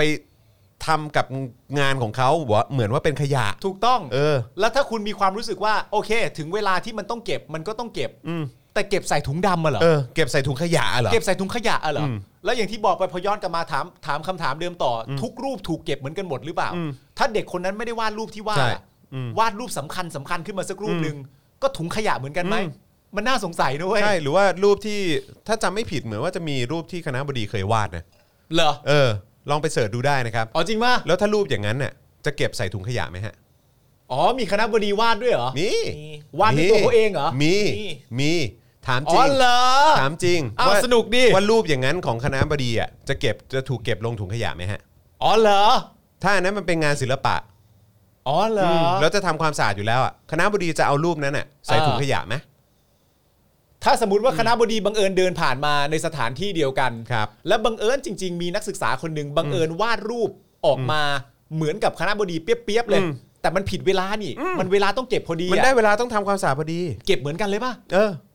จะใส่ถุงขยะไหม อ๋อ ครับ นี่กูไม่รู้นะเนี่ยว่าคณะบดีก็วาดไว้ วาดไว้ โอ้ไม่งั้น มีมีเหมือนกัน ไม่งั้นกูสนุกกว่านี้อีก มีเหมือนกันเออ อ๋อเหรอ ครับผม อ๋อเขาก็วาดของเขาไว้ ไป ด้วยเหรอ ไปดูใน Twitter ผมก็ได้ผมผมรีทวีตไว้ อ๋อเหรอเหรอเหรอเหรอ ใช่ใช่ โอ้ ใช่เดี๋ยวเดี๋ยวฝ่ายอาจารย์แบงค์เข้าเข้า Twitter ผมหนะเปิดเปิดเปิดให้เปิดให้คุณปาล์มดูนิดนึงเออ เหรอ ใช่ใช่ใช่อ่ะ อ๋อ เดี๋ยวเหรอ เดี๋ยว ครับ เดี๋ยวให้เดี๋ยวให้เดี๋ยวให้เอ่ออาจารย์แบงค์เปิดให้ ไหนขอชมหน่อย คือ สิ เขาเอามาเทียบกันระหว่างเอ่อตัวภาพของอาจารย์ทัศนัย เออ แล้วก็ภาพของทัวร์คณะบดีแล้วก็แบบว่าอื้อหือเออนี่ไง นี่ไงเอ่อซ้ายซ้ายมือคือภาพของอาจารย์ทัศนัยใช่ไหม อ่าอ่าอ่า นนี้นะครับเออส่วนขวามือเนี่ยก็เป็นของคณะบดี อ่า อ่า อยากจะรู้เหลือเกินว่าถ้ารูปอย่างเงี้ย อ่า จะเก็บลงถุงขยะไหม อ่ะอ่ะอ่ะกูเก็ตแล้ว เอ อ เก็ตแล้วใช่ไหม อ่ะกูเก็ต เก็ต แล้ แล้ว วใช่ไหม โอเคโอเคโอเอเคอ มีอีกรูปหนึ่งนะ มีอีกรูปเหรอ เหรออ๋ อผมผมผมไม่เห็นอีกรูปหนึ่ เป็ ง นพอร์เทรต อ๋อเหรอฮะ อ๋อเหรอ ก็อยากรู้เหมือนกันครับ พอร์เทรต ว่ารูปอย่างนั้นเนี่ยจะเก็บใส่ถุงขยะไหมครับ อ่า ผมอยากรู้ว่าในฐานะที่ตอนนี้ผมรู้แล้วว่าคุณเป็นใครอ่ะ อ่า อืมแล้วถ้า โอ้ รูปอย่างนั้นเนี่ยเออคุณจะเก็บใส่ถุงขยะไหม โอ้ คุณอัศวินีอืม โอเค ครับ โอ ผม เคโอเค นะครับ จริงๆนะพอได้ดูรูปเนี่ย อืม ความรู้สึกคำพูดแรกที่อยู่ในหัวคืออะไรรู้ป่ะก็แค่นั้นเอง เออ เข้าใจแล้ว เข้าใจแล้ว ใครอยกดูรูปตามไปดูทวิตคุณจอนเลย เออนะครั ท บ วิตผม ดู ได้ รูปจอน เออแอดจอห์นวินยู เดี๋ยวไปดูที่ าม ทวิตคุณจรเอาเอากันละกันนะครับ ใช่นะครับนะ อ๋อ ฮะ โอเคโอเคโอเคโอเค you know you know โอเคโอเคเก็ต yeah ละ yeah you know you know อ๋อตอนแรกก็พูดไปแล้วก็ยังไม่รู้ว่าอ๋อมี ครับ อย่างนี้ด้วย เข้าใจแล้วโอ้ก็ต้องเก็บแหละ ครับผม ก็ต้องเก็บแหละ ครับผม จะมีไม่ได้ยังไงมันก็ต้องเก็บแหละโอ้โถโถโอ้แต่ตอนนี้อาจารย์ทัศนัยนี่ มาแรง มาแรงเลยนะ ใช่ใช่ใช่นะ คำ ค พู รั ด บ คำจาของเขา นะฮะก็ยังไงก็ตามบรรยากาศพอมาถึงเช้านี้นะครับที่ภาควิชามีเดียอาร์ตนะครับภายในหอศิลป์มช พบว่าอุปกรณ์การแสดงชิ้นงานที่เกิดปัญหาเนี่ยนะครับที่มีการรื้อเอ่อรื้อถอนไม่อยู่ในพื้นที่แล้วนะครับเหลือเพียงงานศิลปะนิพนธ์ของนักศึกษา ครับ นะครับต่อมาได้รับการเปิดเผยจากนักศึกษานะครับว่าปกติแล้วเนี่ยที่ภาควิชาจะมีการจัดแสดงงานศิลป์เป็นประจำอยู่แล้ว ซึ่งทางคณะอาจารย์ของภาควิชาต่างก็สนับสนุนให้นักศึกษาแสดงออกทางด้านงานศิลป์งานศิลป์นะครับซึ่งส่วนหนึ่งที่เกิดปัญหาเนี่ยเป็นเพราะงานศิลป์ของนักศึกษารุ่นพี่คนหนึ่งมักเกี่ยวกับการเมือง ครับ และมีการแสดงงานศิลป์ที่สะท้อนเรื่องการเมืองอยู่เป็นประจำก่อนเกิดเหตุเนี่ยนะครับพบว่าซึ่งผมก็ไม่เข้าใจนะว่าการแสดงงานศิลป์ที่สะท้อนการเมืองเนี่ยมันมันมีปัญหาเพราะอะไร ใช่ นะครับแต่คือเห็นนักศึกษาชอบมาบ่นกันบอกว่าเนี่ยพอพอเป็นอะไรที่มันเกี่ยวข้องกับการเมืองเนี่ยรู้สึกจะเกิดปัญหาตลอดเลย แปลกเนอะ แปลกเหลือเกิน แปลก นะครับ เนอะ ซึ่งก็แปลกนะครับคุณไม่เข้าใจเหรอว่าศิลปะมันต้องสะท้อนสังคมแล้วก็การเมือง ใช่ ตลกชิบหาย ใช่ อยู่อยู่คณะศิลปะแต่แบบมึง ไม่เก็ตเรื่อง มึง นี้ ดักดานเรื่องนี้เหรอวันเนี้ยเอ ไม่ อ ไม่ไม่เก็ตเรื่องนี้ นั่นน่ะดิ ไม่ ไม่เป็น สา อะไร มารถ ดีดดิ้นกับเรื่องการเมืองมากเลยเหรอ ไม่สามารถหาจดหมายเหตุแห่งยุค คือถ้าเป็นถ้าเป็นเอ่อศิลปะเมื่อก่อนลายธงชาติเนี่ยคงไม่มีปัญหาใช่ไหม ไม่มีไม่มีไม่มีสบายสบาย นะฮะก่อนเกิดเหตุการณ์นี้เนี่ยพบว่าตั้งแต่คืนวันที่ 21 มีนานะครับมีตำรวจเข้ามาสังเกตการณ์ด้วยนะ เอาเหรอ มาสังเกตการงานแสดงของนักศึกษารายดังกล่าวนะครับที่สะท้อนเรื่องของการเมือง เออ แต่ไม่ได้อยู่ในส่วนของศิลปะนิพนธ์ที่ส่งอาจารย์ เออ เช้าวันต่อมาจึงเกิดปัญหาขึ้นอย่างที่เห็นในคลิปที่มีการเผยแพร่ออกไปนะครับ เออ อย่างไรก็ดีล่าสุดนะครับอาจารย์ทัศนัยก็ออกมาโพสต์ผ่าน Facebook นะครับระบุว่า สวัสดีชาวโลก ผมขอขอบคุณทุกคำชื่นชม ทุกความห่วงใยและทุกดวงใจแห่งเสรีภาพ ที่มอบให้แก่กัน เยาวชนและอนาคตของเราอีกจำนวนมากถูกตั้งข้อหาจำนวนหนึ่งถูกคุมขังจำนวนมากถูกคุกคาม ผมหวังเป็นอย่างยิ่ง ว่าพวกเราจะเกื้อหนุนกำลังกายกำลังใจและสติปัญญา ช่วยเหลือพวกเขาเหล่านั้นด้วย อืม ด้วยเสรีภาพและความนับถือ อืม จากเหตุการณ์นี้นะครับอาจารย์ทัศนัยเองถูกกล่าวถึงในเชิงนับถือชื่นชม ออกไปอย่างกว้างขวางนะครับและใครหลายคนเพิ่งทราบว่าอาจารย์เนี่ยเป็นคนหนึ่งที่ยึดถือเรื่องเสรีภาพด้านการแสดงออกเป็นอันดับต้นๆ และเคยแสดงทัศนคติทางสังคมและการเมืองผ่านการทำงานศิลปะ ในรูปแบบต่างๆ มาอย่างต่อเนื่องอย่างยาวนานก่อนหน้านี้นะครับไม่ว่าจะเป็นการร่วมกับเพื่อนศิลปินทำปฏิบัติการอดอาหารประท้วงเอ่อท้วงท้วงประเทศ 1 1 112 ชั่วโมง ขออภัยนะฮะ ปฏิบัติการอดอาหารท้วงประเทศ10 112 ชั่วโมง ครับ เออนะครับหรือว่า1เอ่อ112 hunger strike นะครับ อ่า ที่มหาวิทยาลัยเชียงใหม่นะครับเมื่อปี 54 นะครับแล้วก็ได้ร่วมกันลงชื่อเรียกร้องให้คอสช หยุดจำกัดเสรีภาพนักวิชาการและนักศึกษานะครับเมื่อวันที่ 22 พฤษภา57 ที่ประยุทธ์เนี่ยทำการรัฐประหาร ซึ่งมีการจำกัดสิทธิเสรีภาพของประชาชนเกิดขึ้นในเวลานั้น ใช่ ในเวลาต่อมานะครับสะพานนักศึกษามหาวิทยาลัยเชียงใหม่นะครับได้ออกมาเอ่อออกจดหมายเปิดผนึกสภานักศึกษามหาวิทยาลัยเชียงใหม่ เรื่องตั้งข้อซักถามต่อเหตุการณ์รื้อถอนงานศิลปะของนักศึกษา โดยจดหมายเปิดผนึกถึงอธิการบดีมหาวิทยาลัยเชียงใหม่ และคณะบดีคณะวิจิตรศิลป์มหาวิทยาลัยเชียงใหม่แล้วนะครับในขณะที่นักศึกษาประกาศจัดกิจกรรม Big Cleaning Day at ห้องคณะบดีวิจิตรศิลป์ผ่านทาง Facebook แล้วด้วยเช่นกัน ล่าสุดนะครับเมื่อช่วงบ่ายเนี่ยนะฮะวันนี้นะครับพบว่าอุดมหวานจริง ศิลปะอิสระที่สื่อใช้คำว่าคนสนิทของคณะบดี ได้ออกมาชี้แจงแทนอัศวินีหวานจริงนะครับ เอาเขาไม่ นะฮะ ไม่ออกมาพูดเองเหรอ ไม่ออกมาพูดเองนะครับ โถ่เอ้ย นะฮะว่าเธอเนี่ยแค่บอกว่าตัวเอ่ออัศวินีเนี่ยนะฮะแค่ไปดูความพร้อมของสถานที่ แต่กลับไปเจออุปกรณ์เคลื่อนไหวทางการเมือง จึงให้เจ้าหน้าที่ย้ายออกไป เพราะกำลังจะมีขบวนเสด็จที่เชียงใหม่ ก็แค่นั้นเอง จึงต้องทำตามหน้าที่ไม่เช่นนั้นอาจจะโดนตำหนิ หรืออาจเกิดเรื่องร้ายแรงขึ้นได้ ก็แค่นั้นเอง ไม่เห็นต้องพูดอะไรเยอะแยะ เลย ก็แค่ ชัดเจน เอง ชัดเจนชัดเจน โอ้เอ้ย ครับผม ไม่เห็นต้องมาอย่างนี้มาสั่นนู่นนี่ฉัน จู้ เป็นใคร ทำความ อะไร สะอาดอย่างนี้อยู่ ต่ แล้วตลอด งๆนานาไม่ต้องไปพูดอย่างนั้น รู้ไหมว่าฉันเป็นใครอะไรอย่ง ก็ นี้ ถ้าไม่ต้องให้มีใครมาบอกข้างหลังให้มาแถลงอะไรแทนแบบคนสนิทคณะบดีเนี่ย อืม ถ้าคณะบดีพูดมาตั้งแต่แรกว่ากำลังจะมีอะไรมาเนี่ย อืม ก็เข้าใจไปแล้วไง อืม ทำไมต้องมายาวยืดอะไรขนาดนี้เขาเก็ตอยู่ ครับเบิม เข้าใจรู้อยู่แหม แกเบิม เข้าใจ เข้าใจแล้วครับ โอ้โห เพื่อนผมแซวบอก อืม เหมือนทำต้มยำแต่กินกินกินกินกินต้มจืด เออใช่ รู้แหละ รู้แหละ รู้แหละเพราะ เออ พอได้ฟังอย่างนี้ปั๊บเสร็จเรียบร้อยอ่ะก็คือเก็ตแหละ ไม่หรอกจริง ๆ เก็ตตั้งแต่เห็นรูปแล้วแหละ ใช่เออโอเคโอเคโอเคเกรงแต่เห็นรูปแต่ว่าคือคือรูปมันอีกประเด็นหนึงไงว่าต้องต้องเข้าไปพยายามหาดูไง เออครับ แต่ว่า ผม อันที่ออกมาแถลงให้เสร็จเรียบร้อยว่าอ๋อกำลังจะมีอะไรเกิดขึ้น เออ คือคือเกตแหละ เขาเรียกว่าไอ้ยิ่งตอกย้ำ เออยี่เออเข้าใจ ค แห รั ละ บผมอืม แล้วจะมาเก็บเป็นประจำอยู่แล้วอะไรจะไปทำไมก็เกต ครั อบ ยู่ ผมนะฮะนึกว่านึกว่าอยู่ในห้องฉุกเฉินนะ เออ เคลียร์ นึกออกมีปรับด้วยติ๊กติ๊ก เออเคลียร์ เข้าใจ เข้าใจแหละ รู้รู้ เข้าใจเลย แหละ น่ามันมันเป็นเรื่องที่ตลกนะแบบอยากเห็นมีคนเถียงอ่ะ เออ แต่คนเถียงเป็นนักศิลปะ ไม่แล้วก็คือ ด้ ผ ว ม ยกันน่ะ ผมก็ผมก็ยังไม่เข้าใจอยู่ดีนะ เออ ว่าว่าทำไมจะต้องกังวล เออ คือเขาบอกว่าจะมีขบวนเสด็จที่เชียงใหม่ใช่ไหม เออ แล้วคือขบวนเสด็จจะผ่านเข้ามาในที่วิจิตรศิลป์เหรอ ไม่รู้เขาไม่ได้ แล้วก็คือ จ้งเรื่ง แล้วอีกอ ม ย่างเนี่ยถ้าเกิดว่าเป็นกรณีที่เกี่ยวข้องกับอะไรนะที่เป็น เดี๋ยวขอดูขอดูรายละเอียดก่อนนะครับ อ่า นะฮะเป็นภาพ เป็นภาพคล้ายกับศพผู้ลี้ภัย อืม ที่เกิดขึ้นที่แม่น้ำโขง อ่า นะครับ ก็คือทำไมอะครับ ไม่ไม่คืออย่างนี้ คือยังไงฮะคือคือคุณต้องเอาออกเพราะว่าจะมีขบวนเสด็จ เพราะว่าพอดีมีงานศิลปะที่คล้ายกับศพของผู้ลี้ภัยที่บริเวณที่ถูกฆาตกรรมที่แม่น้ำโขงเนี่ย เออ นะครับ คือมันเชื่อมโยงกันยังไงครับ นั่นแหละนั่นแหละผมจะถามคืออคือตอนแรกเนี่ยคุณจรตั้งคำถามว่าทำไมมันจะมีขบวนเสด็จเข้ามาผ่านคณะวิจิตรศิลป์นี่เหรอออะไรอย่างเงี้ย แต่ว่าผมก็ตั้งคำถามต่อไปว่า ถึงแม้ว่าผ่านน่ะ อืม ถึงแม้ว่าผ่านจริง ๆอ่ะ อืม สิ่งที่ผมอยากรู้ของผมเลยเนี่ย อืม ก็คือว่า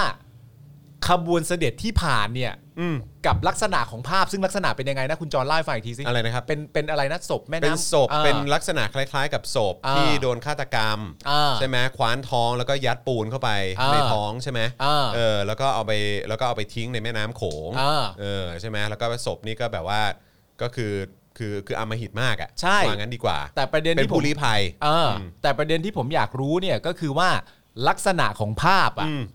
กับขบวนเสด็จที่จะผ่านเนี่ย เออ มันเกี่ยวกันยังไง เออ มัน มันไม่เห็นจะเกี่ยวกันเล เอย อ มันไม่ใช่ภาพนะฮะ มันเป็นอินสตาเล อ่า ชัน มันเป็น อ๋อ installation installation เออ โอเค installation เนี่ย เออ มันเป็นอินส l เลชันเนี่ย อืม แต่มันเป็นอินส l เลชันที่มันไปกระทบกระเทือนการผ่านของขบวนเสด็จเรื่องอะไร คือชี้ชี้แจงเพิ่มเติมก็ได้นะครับ เออ ตัวคณะบดีเอง ถ้า อะ ชี้แจงเพิ่มเติมก็จะดีมากนะครับ คือ ใช่ จะเป็นอัศวินีมาชี้แจงก็ได้หรือว่าจะเป็นอุดมหวานจริงมาชี้แจงก็ได้นะ เอ่อจะคนสนิทหรือ คน ณะ คน บ ส ดี นิท เอง ของค อะ ณะบดีเนี่ย ก็ไม่ เออ ว่า ก็มาชี้แจงก็ได้เพราะเห็นบอกว่ากำลังจะมีขบวนเสด็จที่เชียงใหม่ เออ หนึ่งก็คือว่าขบวนเสด็จจะผ่านเข้ามาตรงบริเวณด้านหน้า ที่จะขับผ่านเข้ามาตรงบริเวณที่ตั้งอินสตาเลชันนี้เลยหรือเปล่า เออ แล้วก็อีกอันนึงเนี่ยก็คือว่า ถึงแม้ว่าจะ แล้ว ผ่านเข้ามา ใช่แล้วเกี่ยวข้องเกี่ยวเกี่ยวข้องกับขบวนเสด็จอย่างไร เออ ราะว่าเอาแล้วงานศิลปะอื่นๆไม่เห็นโดนเลย ใช่ อะไรอย่างเงี้ยก็เลยแบบเออช่วยขยายความหน่อยได้ไหมฮะ เพราะว่าอันอื่นนะมันไม่ได้ถูกเก็บ อืม แต่ว่าอันเนี้ยลักษณะแบบเนี้ยถูกเก็บ อืม ซึ่งถ้าถามผมเนี่ย อืม ผมยังไม่เห็นความเกี่ยวข้องนะ เออ ผมยังไม่เห็นความ เออ เกี่ยวข้องว่ามันเกี่ยวข้อง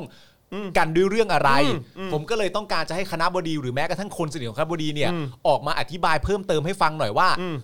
ให้ความรู้ผมหน่อย เออ ราะผมไม่ ชี้ รู้ แจงหน่อยชี้ ชี้แจงหน่อยเพราะผชี้มแจง ไม่รู้จริงๆว่ามันเกี่ยวยังไงผม ให้ให้ความกระจ่าง ให้ความกระจ่างหน่อยว่า เกี่ยว ด้านไหนหรือยังไง อ่าครับผม ทีเนี้ยคนในสังคมก็จะได้เก็ตว่าอ๋อโอเค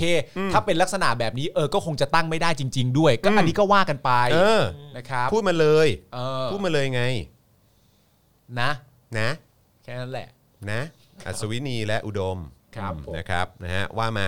สังคมรอฟังอยู่นะเออนะครับผมนะฮะอ่ะอีกสักเรื่องดีกว่านะครับ นี่ก็เกือบ 2 ชั่วโมงแล้วนะครับ ครับ วันนี้ก็เออทีแรกก็จะไปเอ่อสองพี่น้องเหล่าธรรมทัศน์นะแต่ว่า เออ รู้สึกว่าเสียเวลาวะ เสียเวลา ใช่ไหมเสียเวลา คือแบบ รู้สึกเสียเวลาจริงๆ ไม่แล้วคือถ้า คือเสียเวลาตั้งแต่พ่อแล้วอะที่ เออ พ่อแบบจะเอา เออ จะเอาจะเอาอะไรไปไปอะไรโคจรรอบดวงจันทร์อะ เออเออ คือเสียเวลาใช่ไหมเสียเสียเสียเวลาและเสียเสียเสียเงินประชาชนมากอะ เออ เออแล้วพอพอจะมาพูดเรื่องลูกแบบทำเพลงนั้นทำเพลงนี้ ใช่ คือนอกจากจะเสียเวลาเงินภาษีประชาชนแล้วเนี่ย เออ ก็เสียเวลารายการกูด้วยฮะ ใช่ไง คือถ้าถ้าสมมติว่าคุณไม่พูดขึ้นมาก่อนแล้วคุณถามผมแบบว่า เฮ้ยปาล์มตอนนี้ก็เข้ามาชั่วโมง 48 แล้วเนี่ย เออ เอาข่าวเรื่องพี่สองพี่น้องทำรัฐได้ไหมกูก็ตอบมึงว่า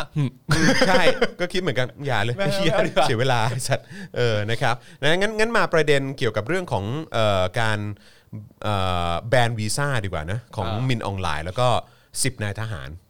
ไหม เออนี่ผมข้ามเหล่าธรรมทัศน์จริง ๆ นะ ครับผม ผมไม่อ่านจริง ๆ นะครับ ผม อันนี้ข้ามแล้วนะ อ่าครับ เอาเป็น ผม มินออนไลน์แล้วนะครับ ผม โอเค เออเอ้ยข้างบนมีบอกว่ามีขอแก้ข่าวนิดนึงอ่ะขอดูขอดูแก้ข่าวนิดนึงครับนะฮะขอแก้ข้อมูลนิดนึงค่ะ พื้นที่ที่เกิดเรื่องขึ้นเนี่ยไม่ใช่พื้นที่ของคณะค่ะ ทางสาขาวิชา เช่าพื้นที่หอศิลป์มช เพื่อทำตึกการเรียนการสอนค่ะ โอ้ เ งั้นยิ่งเอาเข้าไปใหญ่เลยครับ อ่าครับผม งั้น แล้ว งั้นก็ เออ ความหมายเดิมครับ ใช่ครับ ไม่เราไม่โอเค ก็ ขอ ก็ ขอ ก็ก็อย่างนั้นอยู่ดีครับว่า ความหมายเดิมครับ แล้วแล้วทำไมไปถอนครับ ครับ เออ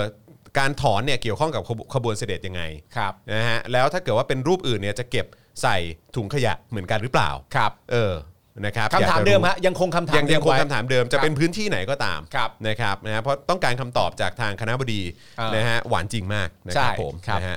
อ่ะโอเคนะครับคราวนี้มาที่ประเด็นแบนวีซ่ายึดทรัพย์นะฮะของมินออนไลน์แล้วก็ 10 นายทหารกันดีกว่านะครับนะฮะมีรายงานจากรอยเตอร์นะครับเมื่อวันที่ 22 ที่ผ่านมานะครับว่าทาง EU นะครับสหภาพยุโรปนะครับและสหรัฐได้มีการออกมากำหนดมาตรการคว่ำบาตรต่อบุคคล และกลุ่มต่างๆ ที่เชื่อมโยงกับรัฐประหารกองทัพเมียนมาเมื่อเดือนที่แล้วนะครับ โดยการคว่ำบาตรของ EU เนี่ยถือเป็นการตอบโต้ครั้งสำคัญของ 27 ชาติสมาชิกนะครับ ครับ หลังการยึดอำนาจรัฐบาลเมียนมาขององนะเอ่อของนางองซานซูจีนะครับเมื่อวันที่ 1 กุมภาพันธ์ ซึ่งการคว่ำบาตรเนี่ยจะมีผลกับ 11 บุคคลที่ร่วมกันก่อรัฐประหาร รวมถึงพลเอกมินอองไลน์นะครับผู้บัญชาการทหารสูงสุดของเมียนมาและหัวหน้ารัฐบาลทหารที่ยึดอำนาจนายมินสเวย์นะครับ เอ่อรักษาการประธานาธิบดีเมียนมาตั้งแต่การรัฐประหารตลอดจนเจ้าหน้าที่ทหารและฝ่ายบริหารระดับสูงคนอื่นๆนะครับอยากรู้จังเลยว่ามีตังค์เท่าไหร่เนาะเออเออเนาะเอออยากรู้เหมือนกันเนาะ สนใจเรื่องเงินทอง เออ ไหม อยาก ที รู้มากเลย โอ้โห นะฮะเพราะว่าคือคล้ายๆประเทศไทยเลยอะ เออ ทหารรวยๆเออ เฮ้ยทหาร ทหารตำรวจรวยๆประเทศ โอ้ย นี้ อา นะครับ ชีพนี้ใครก็อยาก เอ เป็น อเมียนมานี่ก็คงไม่แพ้กันนะฮะนายโจเซฟบอเรลนะครับหัวหน้านโยบายต่างประเทศของสหภาพยุโรปกล่าวว่า เราจะใช้มาตรการคว่ำบาตรต่อ 11 บุคคลที่เกี่ยวข้องกับรัฐประหารนะครับและการปราบปรามผู้ชุมนุม หลังจากที่บรรดารัฐมนตรีต่างประเทศนะครับเอ่อของชาติสมาชิก EU ในการประชุมที่กรุงบรัสเซลส์ของเบลเยียมเนี่ยประกาศแบนวีซ่าและอายัดทรัพย์สินของ 11 บุคคลดังกล่าว ขณะที่ ไฮโคมัสนะครับรัฐมนตรีต่างประเทศเยอรมนีนะครับเผยก่อนการประชุมว่า การปราบปรามผู้ประท้วงเนี่ยเพื่อประชาธิปไตยโดยกองกำลังรักษาความมั่นคงของเมียนมาไปถึงจุดที่ทนไม่ได้แล้วครับ นอกจากนี้นักการทูต EU เผยว่าบางส่วนของกลุ่มบริษัททหารเมียนมานะครับคือเมียนมาอี o n o นมิกโฮลดิ้งส์ลิมิเต็ดนะครับอันนี้กลุ่มบริษัททหารเมียนมานะฮะ อืม แปลกๆไหมฮะ เมียนมาอีโคโนมิกส์โฮลดิ้งลิมิเต็ด ชื่อคือถ้าถ้าเคยดูเจาะข่าวตื้นเนี่ยเราเคยเล่าเรื่องนี้ให้ฟังไปแล้ว อ่าน นะครับนะว่ากองทัพพม่าเนี่ยเขามีเขามีบริษัทเป็นของตัวเอง นะฮะ นะฮะแล้วก็คุมเงินมหาศาลและคุมทรัพยากรต่างๆ ในประเทศที่ที่ค้าขายอะไรต่างๆเนี่ยแล้วเงินเข้ากองทัพนะฮะ เออ ครับผม เหมือนแบบบริษัทกองทัพพม่า ใช่ เนี่ยเหอ ครับผมเออ โอ้ นะฮะกลุ่มบริษัททหารเมียนมานะครับก็คือเมียนมาอี o n น m มิกโฮลดิ้งส์ลิมิเต็ดเมียนมาอี o n น m มิกคอร์ปอเรชันซึ่งครอบคลุมเศรษฐกิจเมียนมา ตั้งแต่การขุดเหมืองการผลิตอาหารไปจนถึงโรงแรม โทรคมนาคม และธนาคาร มีแนวโน้มที่จะถูกคว่ำบาตรนะครับด้วยการห้ามนักลงทุนและธนาคารใน EU ทำธุรกิจด้วย พร้อมกันนี้นะครับรัฐมนตรีต่างประเทศเยอรมนีนะครับได้ออกมากล่าวยืนยันว่า EU ไม่ได้ตั้งใจลงโทษชาวเมียนมาแต่พุ่งไปที่ผู้ละเมิดสิทธิมนุษยชนอย่างโจงแจ้งเป็นสำคัญ ครับ โดยก่อนหน้านี้รัฐบาลสหรัฐนะครับก็ได้ยึดเงิน 1,000 ล้านดอลลาร์สหรัฐนะครับหรือราว 3,000 ล้านบาทนะครับของธนาคารกลางเมียนมาที่ฝากไว้ในธนาคารกลางของเออที่นิวยอร์กนะครับนะฮะและรัฐบาลฐานเมียนมาพยายามจะถอนแต่ไม่สำเร็จหลังทำรัฐประหาร อืม ขณะที่รัฐเอ่อรัฐบาลทหารเมียนมายังไม่มีการตอบสนองใดๆ ต่อการคว่ำบาตรดังกล่าวนะครับก่อนหน้านี้รัฐบาลทหารเมียนมายังไม่มีวี่แววจะหวั่นไหวต่อเสียงประนามจากนานาชาติ ถึงการปราบปรามผู้ประท้วงต้านรัฐประหารนะครับส่วนยอดผู้เสียชีวิตเพิ่มเป็นอย่างน้อยล่าสุดเนี่ยนะครับขณะนี้เนี่ยมีรายงานว่าอยู่ที่ 250 ราย อันนี้คือที่เสียชีวิตนะครับผู้เสียชีวิตรายล่าสุดนะฮะของวันจันทร์มี 3 รายใน ครับ เมืองมันดาเลย์ในจำนวนนี้เป็นหนุ่มวัย15 ปีด้วย อ่า ครับผม เอ่อมีใครได้ไปถามคุณมุก คุณมุกได้ไปถามประยุทธ์เกี่ยวกับเรื่องนี้ยัง เรื่องอะไร ไม่เรื่องเนี้ยว่าทาง EU ทางนานาชาติเนี่ย เออ เขาออกมาทำแบบนี้กับพม่าแล้วนะ เออ ทางประเทศไทยเนี่ยมีแนวโน้ม เออ หรือรู้สึกรู้สายังไงกับ เออ สิ่งที่เกิดขึ้น และระดับความเข้มข้นและจำนวนผู้เสียชีวิตในพม่ารู้สึกไงบ้าง ใช่ แล้วก็แล้วก็ มี อีก ได้ อ ไป ย่าง ถามกันบ้างยังฮะ ใช่ แล้วก็อีกอย่างเนี่ยก็คือว่าอ่ะเอ่อกองทัพไทยก็ยังส่งอาหารให้กับทหารพม่าอยู่นะ ใช่คุณมุก เออ จัดให้หน่อย เออคุณมุกถามให้หน่อยได้ไหมฮะ คุณมุกบอกส่งคำถามไปแล้วเขาไม่ เขา ตอบ ไม่ตอบเออรู้สึกไม่แปลกใจเล โอ้ ย ย ไม่แปลกใจเลย ไม่แปลกใจเลยครับผม เรามีไปรับเขาที่สนามบิน ครับ ใช่ไหมครับ ผม ผมแล้วเราก็มีเอ่อส่งอาหารไปให้ อืม ในขณะที่ EU ครับ นะครับ ความบาดแล้วนะ ความบาดแล้วนะ 27 ครับ ชาติสมาชิกนะฮะ เออ ยี่สิบเจ็ดชาติสมาชิก ใช่ครับ ความบาดแล้ว เออ สหรัฐอเมริกาความบาดแล้ว และคำพูดที่เขาใช้คือละเมิดสิทธิอย่างโจ่งแจ้งด้วยนะ ใช่แล้วก็ นั่นคือ perspective ที่เขามีต่อประเทศพม่าณตอนนี้นะ ใช่ คุก เออ คามและสังหารประชาชนจนทนไม่ได้แล้ว ไม่ได้ไม่ไหว ใช่มา อี ถึ ก ง ต่อ จุด ไปแล้ ที่ ว ทนไม่ได้แล้ว มันมากเกินไปแล้ว ครับผม นะครับ อืม คุณมุกบอกว่าอะไรนะ อัปเดตเรื่องเรื่องข้าวพม่าครับ พูดถึงพม่า ข้าว 700 กระสอบทหารพม่าออกมารับแล้วนะ ว่าของเขาแต่ไม่อยากได้ละอะถ้ามันมีปัญหาไทยก็มาขนคืนไป เลยอ๋อ แล้วไปน้อยใจอะไร เออน้อยใจ น้อยใจอะไร น้อยใจ เกี้ยว ออ เกี้ยวกราดอะไรจ๊ะ ครับผมเออนะครับ อยากรู้เหลือเกินอ่ะอืมแหมนะฮะอ่ะโอเคนะครับ ฮะหนึ่งพันล้านดอลลาร์คือสามหมื่นเหรอ อ๋อ ใช่ สามหมื่นอ๋ออ๋อ 30,000ล้าน อ๋อต้องขออภัยครับ ขออภัย เ ขอบคุณ 30,000 ครับ นะนะฮะใช่ครับใช่ครับ ใช่ นะฮะ ใช่ ต้อง ใช่ ต้องขออภัยด้วยครับ ขอบคุณคุณ believe your voice ด้วยนะครับนะฮะรวมชนกลุ่มน้อยร่วมสู้เพื่อเพื่อเสรีแบบปกอ๋อเออครับแต่ว่าตอนนี้ก็ก็เหมือนว่าทางเอ่อชนกลุ่มน้อยต่างๆ ก็ออกมาสู้กันแบบเต็มที่เลยนะเขาสู้กันแบบสุดๆเลยอะ เออก็ต้องสู้แหละครับ สู้กันแบบ คือไม่สู้ก็อยู่อย่างไทย ฮะ ครับผม คุณมุกบอกว่าถ้าเกิดว่ารอบหน้าเขายังไม่เตะจากทำเนียบเนี่ยเดี๋ยวจะหาทางถามให้ค่ะ ไม่ได้ คุณมุกต้องอยู่ในนั้น เออคุณมุกต้องอยู่ในนะ หรือว่าทำยังไงก็ได้ไหมให้ให้ให้ผมเข้าไปข้างในได้ ไหมฮะ ลักลอบเอาผมเข้าไปข้างในได้ไหมฮะเออ ถ้ามึงเข้าไปข้างในนะ ลักลอบเอาจอมอยู่เข้าไป สิ่งเดียวที่มึงควรจะทำก็คือแบบ ครับ ติดป้ายแบบ เออ ป้ายใหญ่ๆเลยอะ เออ Daily Topic แต่รักอยู่เด้อเออแล้วพอเขาเดินผ่านมึงอ่ะ เออ มึงหยิบสเปรย์แอลกอฮอล์ให้เขาเลยแล้วบอกเขา ฉีดดิ ห น่อยฉีดหน่อยจ้ะ ฉีดหน่อยเด ฉีดหน่อยจ้ะ เออฉีดหน่อยเดเออ นะฮะอ่ะโอเคนะครับ นี่ก็จะ 2 ชั่วโมงแล้วนะครับ จะ 2 ชั่วโมงแล้วที่เราคุยกันมานะครับนะแล้วก็มีเรื่องราวมาอัปเดตกันเพียบเลยนะครับ ก็ขอบคุณทุกท่านที่ติดตามพวกเราด้วยนะครับนะฮะแล้วเอ่อสามารถเอ่ออัปเดตกันเข้ามาได้นะครับนะฮะเอ่อมีความเห็นว่าอย่างไรนะฮะบอกมาเลยนะครับพี่จอนปลอมเป็นดิฟลูซี อ๋อ ให้จะให้ผมเป็นพี่เล็กเหรอฮะเออเดี๋ยวขอไปหาวิกก่อนนะฮะเออต้องผมสลวยสู้พี่เล็กให้ได้นะ อ๋อ ครับ พี่เล็กเขาใช้ชื่อว่า Deep Blue ดี Sea บลูซีเออนะครับแต่ก็เออไม่รู้ว่าตอนนี้ประเด็นรถพี่เล็กเป็นไงบ้างเนี่ย ทำไมอ่ะ ก็ตอนนั้นเขาออกมาโพสต์ไงเรื่องเขาใช้มาสด้า อืม แล้วมีปัญหาอะไรอย่างเงี้ย อ่า เออมาสด้าก็เลยมามาช่วยดูแลให้อะไรอย่างเงี้ยเออเออก็กลายเป็นประเด็นใหญ่โตเลยนะครับ ณคุณมุกบอกถ้าคุณจอนตัวเท่าน้องกระทิงก็คงพอ โอ้โหครับผม ไม่งต้องเป็นโอเปอเรชันที่ยิ่งใหญ่มากเลย ค นะ รับผม โอเปอเรชันพาจอนเข้าทำเนียบ พาจอนเข้าทำเนียบวันนั้นจะเกิดขึ้นหรือไม่ อิมพอสิเบิลเนี่ย เอ อมิช นะ ชั่นอิมพอสซิเบิลจริงๆแทนแทนแท แท น น แท แท น น แท แท น นแทนมันต้องเป็นเรื่องใหญ่สุดในสังคมอ่ะไอ้เหี้ยข่าวทุกอันโดยเฉพาะท็อปนิว โดยเฉพาะท็อปนิวเฮ้ย มันอยู่ในทำเนียบได้ไง คุณผู้ชมคะเกิดเรื่องที่ไม่ควรเกิดขึ้นเกิดขึ้นค่ะ เกิดเรื่องที่เป็นคนเกิดขึ้นเกิดขึ้นค่ะ แต่ก่อนจะไปรายงานข่าวจอร์นวินยู เตือนไว้สักนิดหนึ่งก่อนนะครับว่า ปี 57นะไม่ใช่รัฐบาล สุขอยู่ที่ใด และระหว่างนี้ขอแดก MK รอแป๊บนึงนะคะ สวัสดีครับผมถาพรนะ ต้นเรื่อง ต้นเรื่องครับ ต้นเรื่องมาอีกแล้ว สวัสดีครับผมถาพรต้นเรื่องครับ ต้นเรื่องมาแล้ว ครับผม สวัสดีครับผมแดกธนกรครับ คุณจวนคุณจวน คุณจวน คุณจวนคุณจวนออกออกออกไปก่อนนะครับ คุณจวน คุณจวน เออ คุณจวนครับ คุณจวนครับคุณจวน คุณจอร์นออกไปก่อนนะครับ ครับผม คุณจอร์นไม่มีสิทธิ์ที่จะมาอยู่ในนี้นะครับ ครับเออคุณจรถือพวงมาลัยมาหรือเปล่าผมเนี่ยมีพวงมาลัยมาทุกวันมาไหว้นายกนะ ใช่ครับผม ครับผม คุณจอห์นครับ คุณจอห์นอย่าเพิ่งถามอะไรนายกนะ ค ค รั รั บบ ผม เพราะว่าสิ่งที่คุณจอห์นถามเนี่ย ครับ เออนายกน่าจะไม่ ชิน ปกติเขาไม่ถามกันแบบนี้นะครับ คุณจอห์นอย่าเพิ่งถามอะไรนะครับ คุณจอห์นครับ รูปแบบการถามนายกนะครับ ถามเสร็จเรียบร้อยพอนายกตอบเรียบร้อย คุณจอห์นอย่าย้ำนะครับ คุณจวนครับคุณจวนอย่าถามด้วยข้อเท็จจริงครับ นายกตอบไม่ได้ครับคุณจวน นายกตอบไม่ได้นะครับ แล้วอยู่ดีอาจจะมีสลิมบอกก็ได้ว่า ข้อเท็จจริงนี้แม่งโคตรชังชาติเลยว่ะ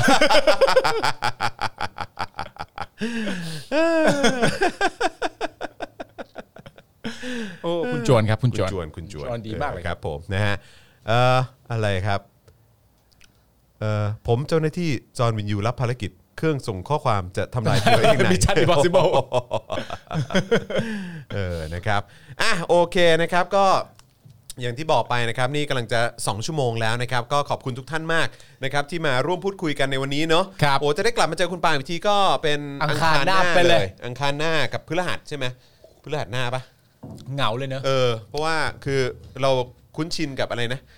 สัปดาห์แห่งปาล์มไป ใช่ พอได้พอได้สัปดาห์แห่งป าล์มไปอ่ะ คุณนี่ทำเราเสียคนนะ แล้วได้สัปดาห์แห่งปาล์มไปแล้วได้วันศุกร์ซะด้วยเนี่ยโอ้โห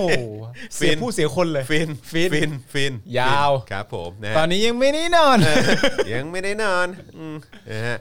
มีคนบอกว่าชอบเสื้อคุณจรนะครับ ก็สามารถไปสั่งได้นะครับ ใช่ เอ่อพี่แขกเขาบอกว่าเป็นเสื้อแบบ limited edition นะครับ เออ มี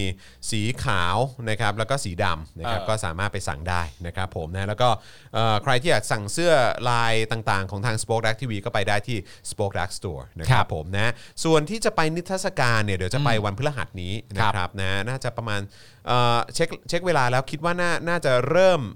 สตาร์ทกันประมาณสักบ่ายสองนะครับแล้วก็อาจจะไลฟ์ถึงประมาณสักบ่ายสามครึ่งแล้วผมก็จะรีบบึงกลับมานะครับเพื่อมาไลฟ์ต่อกับพี่โรซี่ ครับ นะครับผมในวันพฤหัสนี้นะครับนะฮะก็คอยติดตามกันว่าจะเป็นอย่างไรนะครับนะฮะ คน ส่ว ถาน มว่าสัปดาห์นี้มีใครบ้างครับพี่จอน พรุ่งนี้ก็จะเป็นครูทอม อ่า ใช่ไหมพรุ่งนี้ครูทอม Yeah. นะครับพรุ่งนี้วันพุธใช่ไหม Yeah. วันพุธครูทอม วันพฤหัสเป็นพี่โรซี่ อ่า วันศุกร์ก็วันศุกร์พี่แขกหรือ น่าจะพี่แขก พี่แขกไหมเช็คเช็คเพื่อความชัวร์ดีกว่าหรือว่าหรือว่าหรือว่าครูทอมเดี๋ยวกันนะขอเช็คเพื่อความชัวร์ เออพี่แขกค เพ รับ ราะครูครูทอมหายหายไปพักใหญ่เลยนะเนี่ย เนอะ เออครับผมอ่าใช่วันศุกร์เป็นพี่แขก ตอนเช้าเป็นพี่ถึกนะ เช้าเป็นพิถึก อ๋อ เออ โอเค นะครับเช้าก็จะมีวันศุกร์เนี่ยก็จะเป็นโค้ชแขกแล้วก็พิถึก คือเวลาจะจะชนกันก็ต้องเลือกดูนะครับ ว่าจะดูอะไรนะครับแล้วก็เย็นก็จะเป็น Daily Topics กับพี่แขก อ่านั่ นั่นเองนะครับ ซึ่งบ่ายก็คงจะมี In Her Eyes ด้วยมั้งเออนะครับก็ติดตามกันได้นะครับผมนะฮะอ่ะโอเค โอเค ครบถ้วน ผมครบถ้วนนะครับวันนี้ขอบคุณทุกท่านมากเลยนะครับที่ติดตามพวกเรามานะครับทิ้งท้ายกันด้วยเตอเอ่อด้วยการเติมพลังชีวิตของพวกเราเข้ามาได้นะครับนะฮะที่บัญชีกสิกรไทยนะครับ0 6 9 8 9 7 5 5 3 9 หรือสแกน QR Code ก็ได้นะครับผมนะฮะแล้วก็เอ่อยังสามารถสนับสนุนเราแบบรายเดือนนะครับทาง YouTube Membership ได้นะครับด้วยการกดปุ่มจอยหรือสมัครนะครับข้างปุ่ม subscribe นั่นเองนะครับผมนะฮะแล้วก็ไปเลือกแพ็กเกจในการสนับสนุนกันได้นะครับแล้วก็อย่าลืมกดกระดิ่งด้วยนะครับ จะได้เตือนทุกๆ ครั้งที่มีคลิปใหม่มาให้คุณได้ติดตามกันนะครับนะแล้วก็ทาง Facebook ก็อย่าลืมกดปุ่ม Become a supporter นะครับนะฮะอยู่ support เราไปนานๆดีกว่านะครับนะฮะทางเอ่อช่องทางสนับสนุนแบบรายเดือนทาง Facebook นั่นเองนะครับแล้วก็จะส่งดาวเข้ามาก็ได้นะครับหรือว่าจะไปช้อปปิ้งกันที่ Spoke Dark Store ทั้งเสื้อยืดลายต่างๆนะครับแล้วก็แก้วเจาะข่าวตื้นแก้ว Spoke Dark นี่ใกล้หมดแล้วนะครับ ครับ Limited Edition มากๆนะครับไม่อยากพลาดอยากเก็บไว้นะครับเพื่อเป็นสิ่งเตือนใจของยุคสมัยนี้ ครับ นะฮะ นะฮะอันหนึ่งนะฮะก็สามารถสั่งได้ด้วยเหมือนกันนะครับ หรือว่าเอ่อจะไปสั่งถุงผ้าเจาะขาวตื้นแมกเนตอะไรต่างๆ ก็มีด้วยเหมือนกัน ห ห รื รือ อ เป็นผลงานศิลปะนะ เออเป็นผลงานศิลปะนะครับ หรือว่าเดี๋ยวเตรียมตัวประมูลกันได้ อ่า สัปดาห์นี้ก็มีด้วยเหมือนกัน ครับ นะครับเดี๋ยวคอยติดตามนะครับผมนะฮะอ่าโอเค วันนี้หมดเวลาแล้วนะครับ ผมจอมินยูนะครับนะฮะคุณปาล์มคนคุกนะครับแล้วก็อาจารย์แบงค์มองบนนะครับพวกเราสามคนลาไปก่อนนะครับ สวัสดีครับ สวัสดีครับ บ๊ายบายครับ Daily t o p i c กกับจอห์นวินยู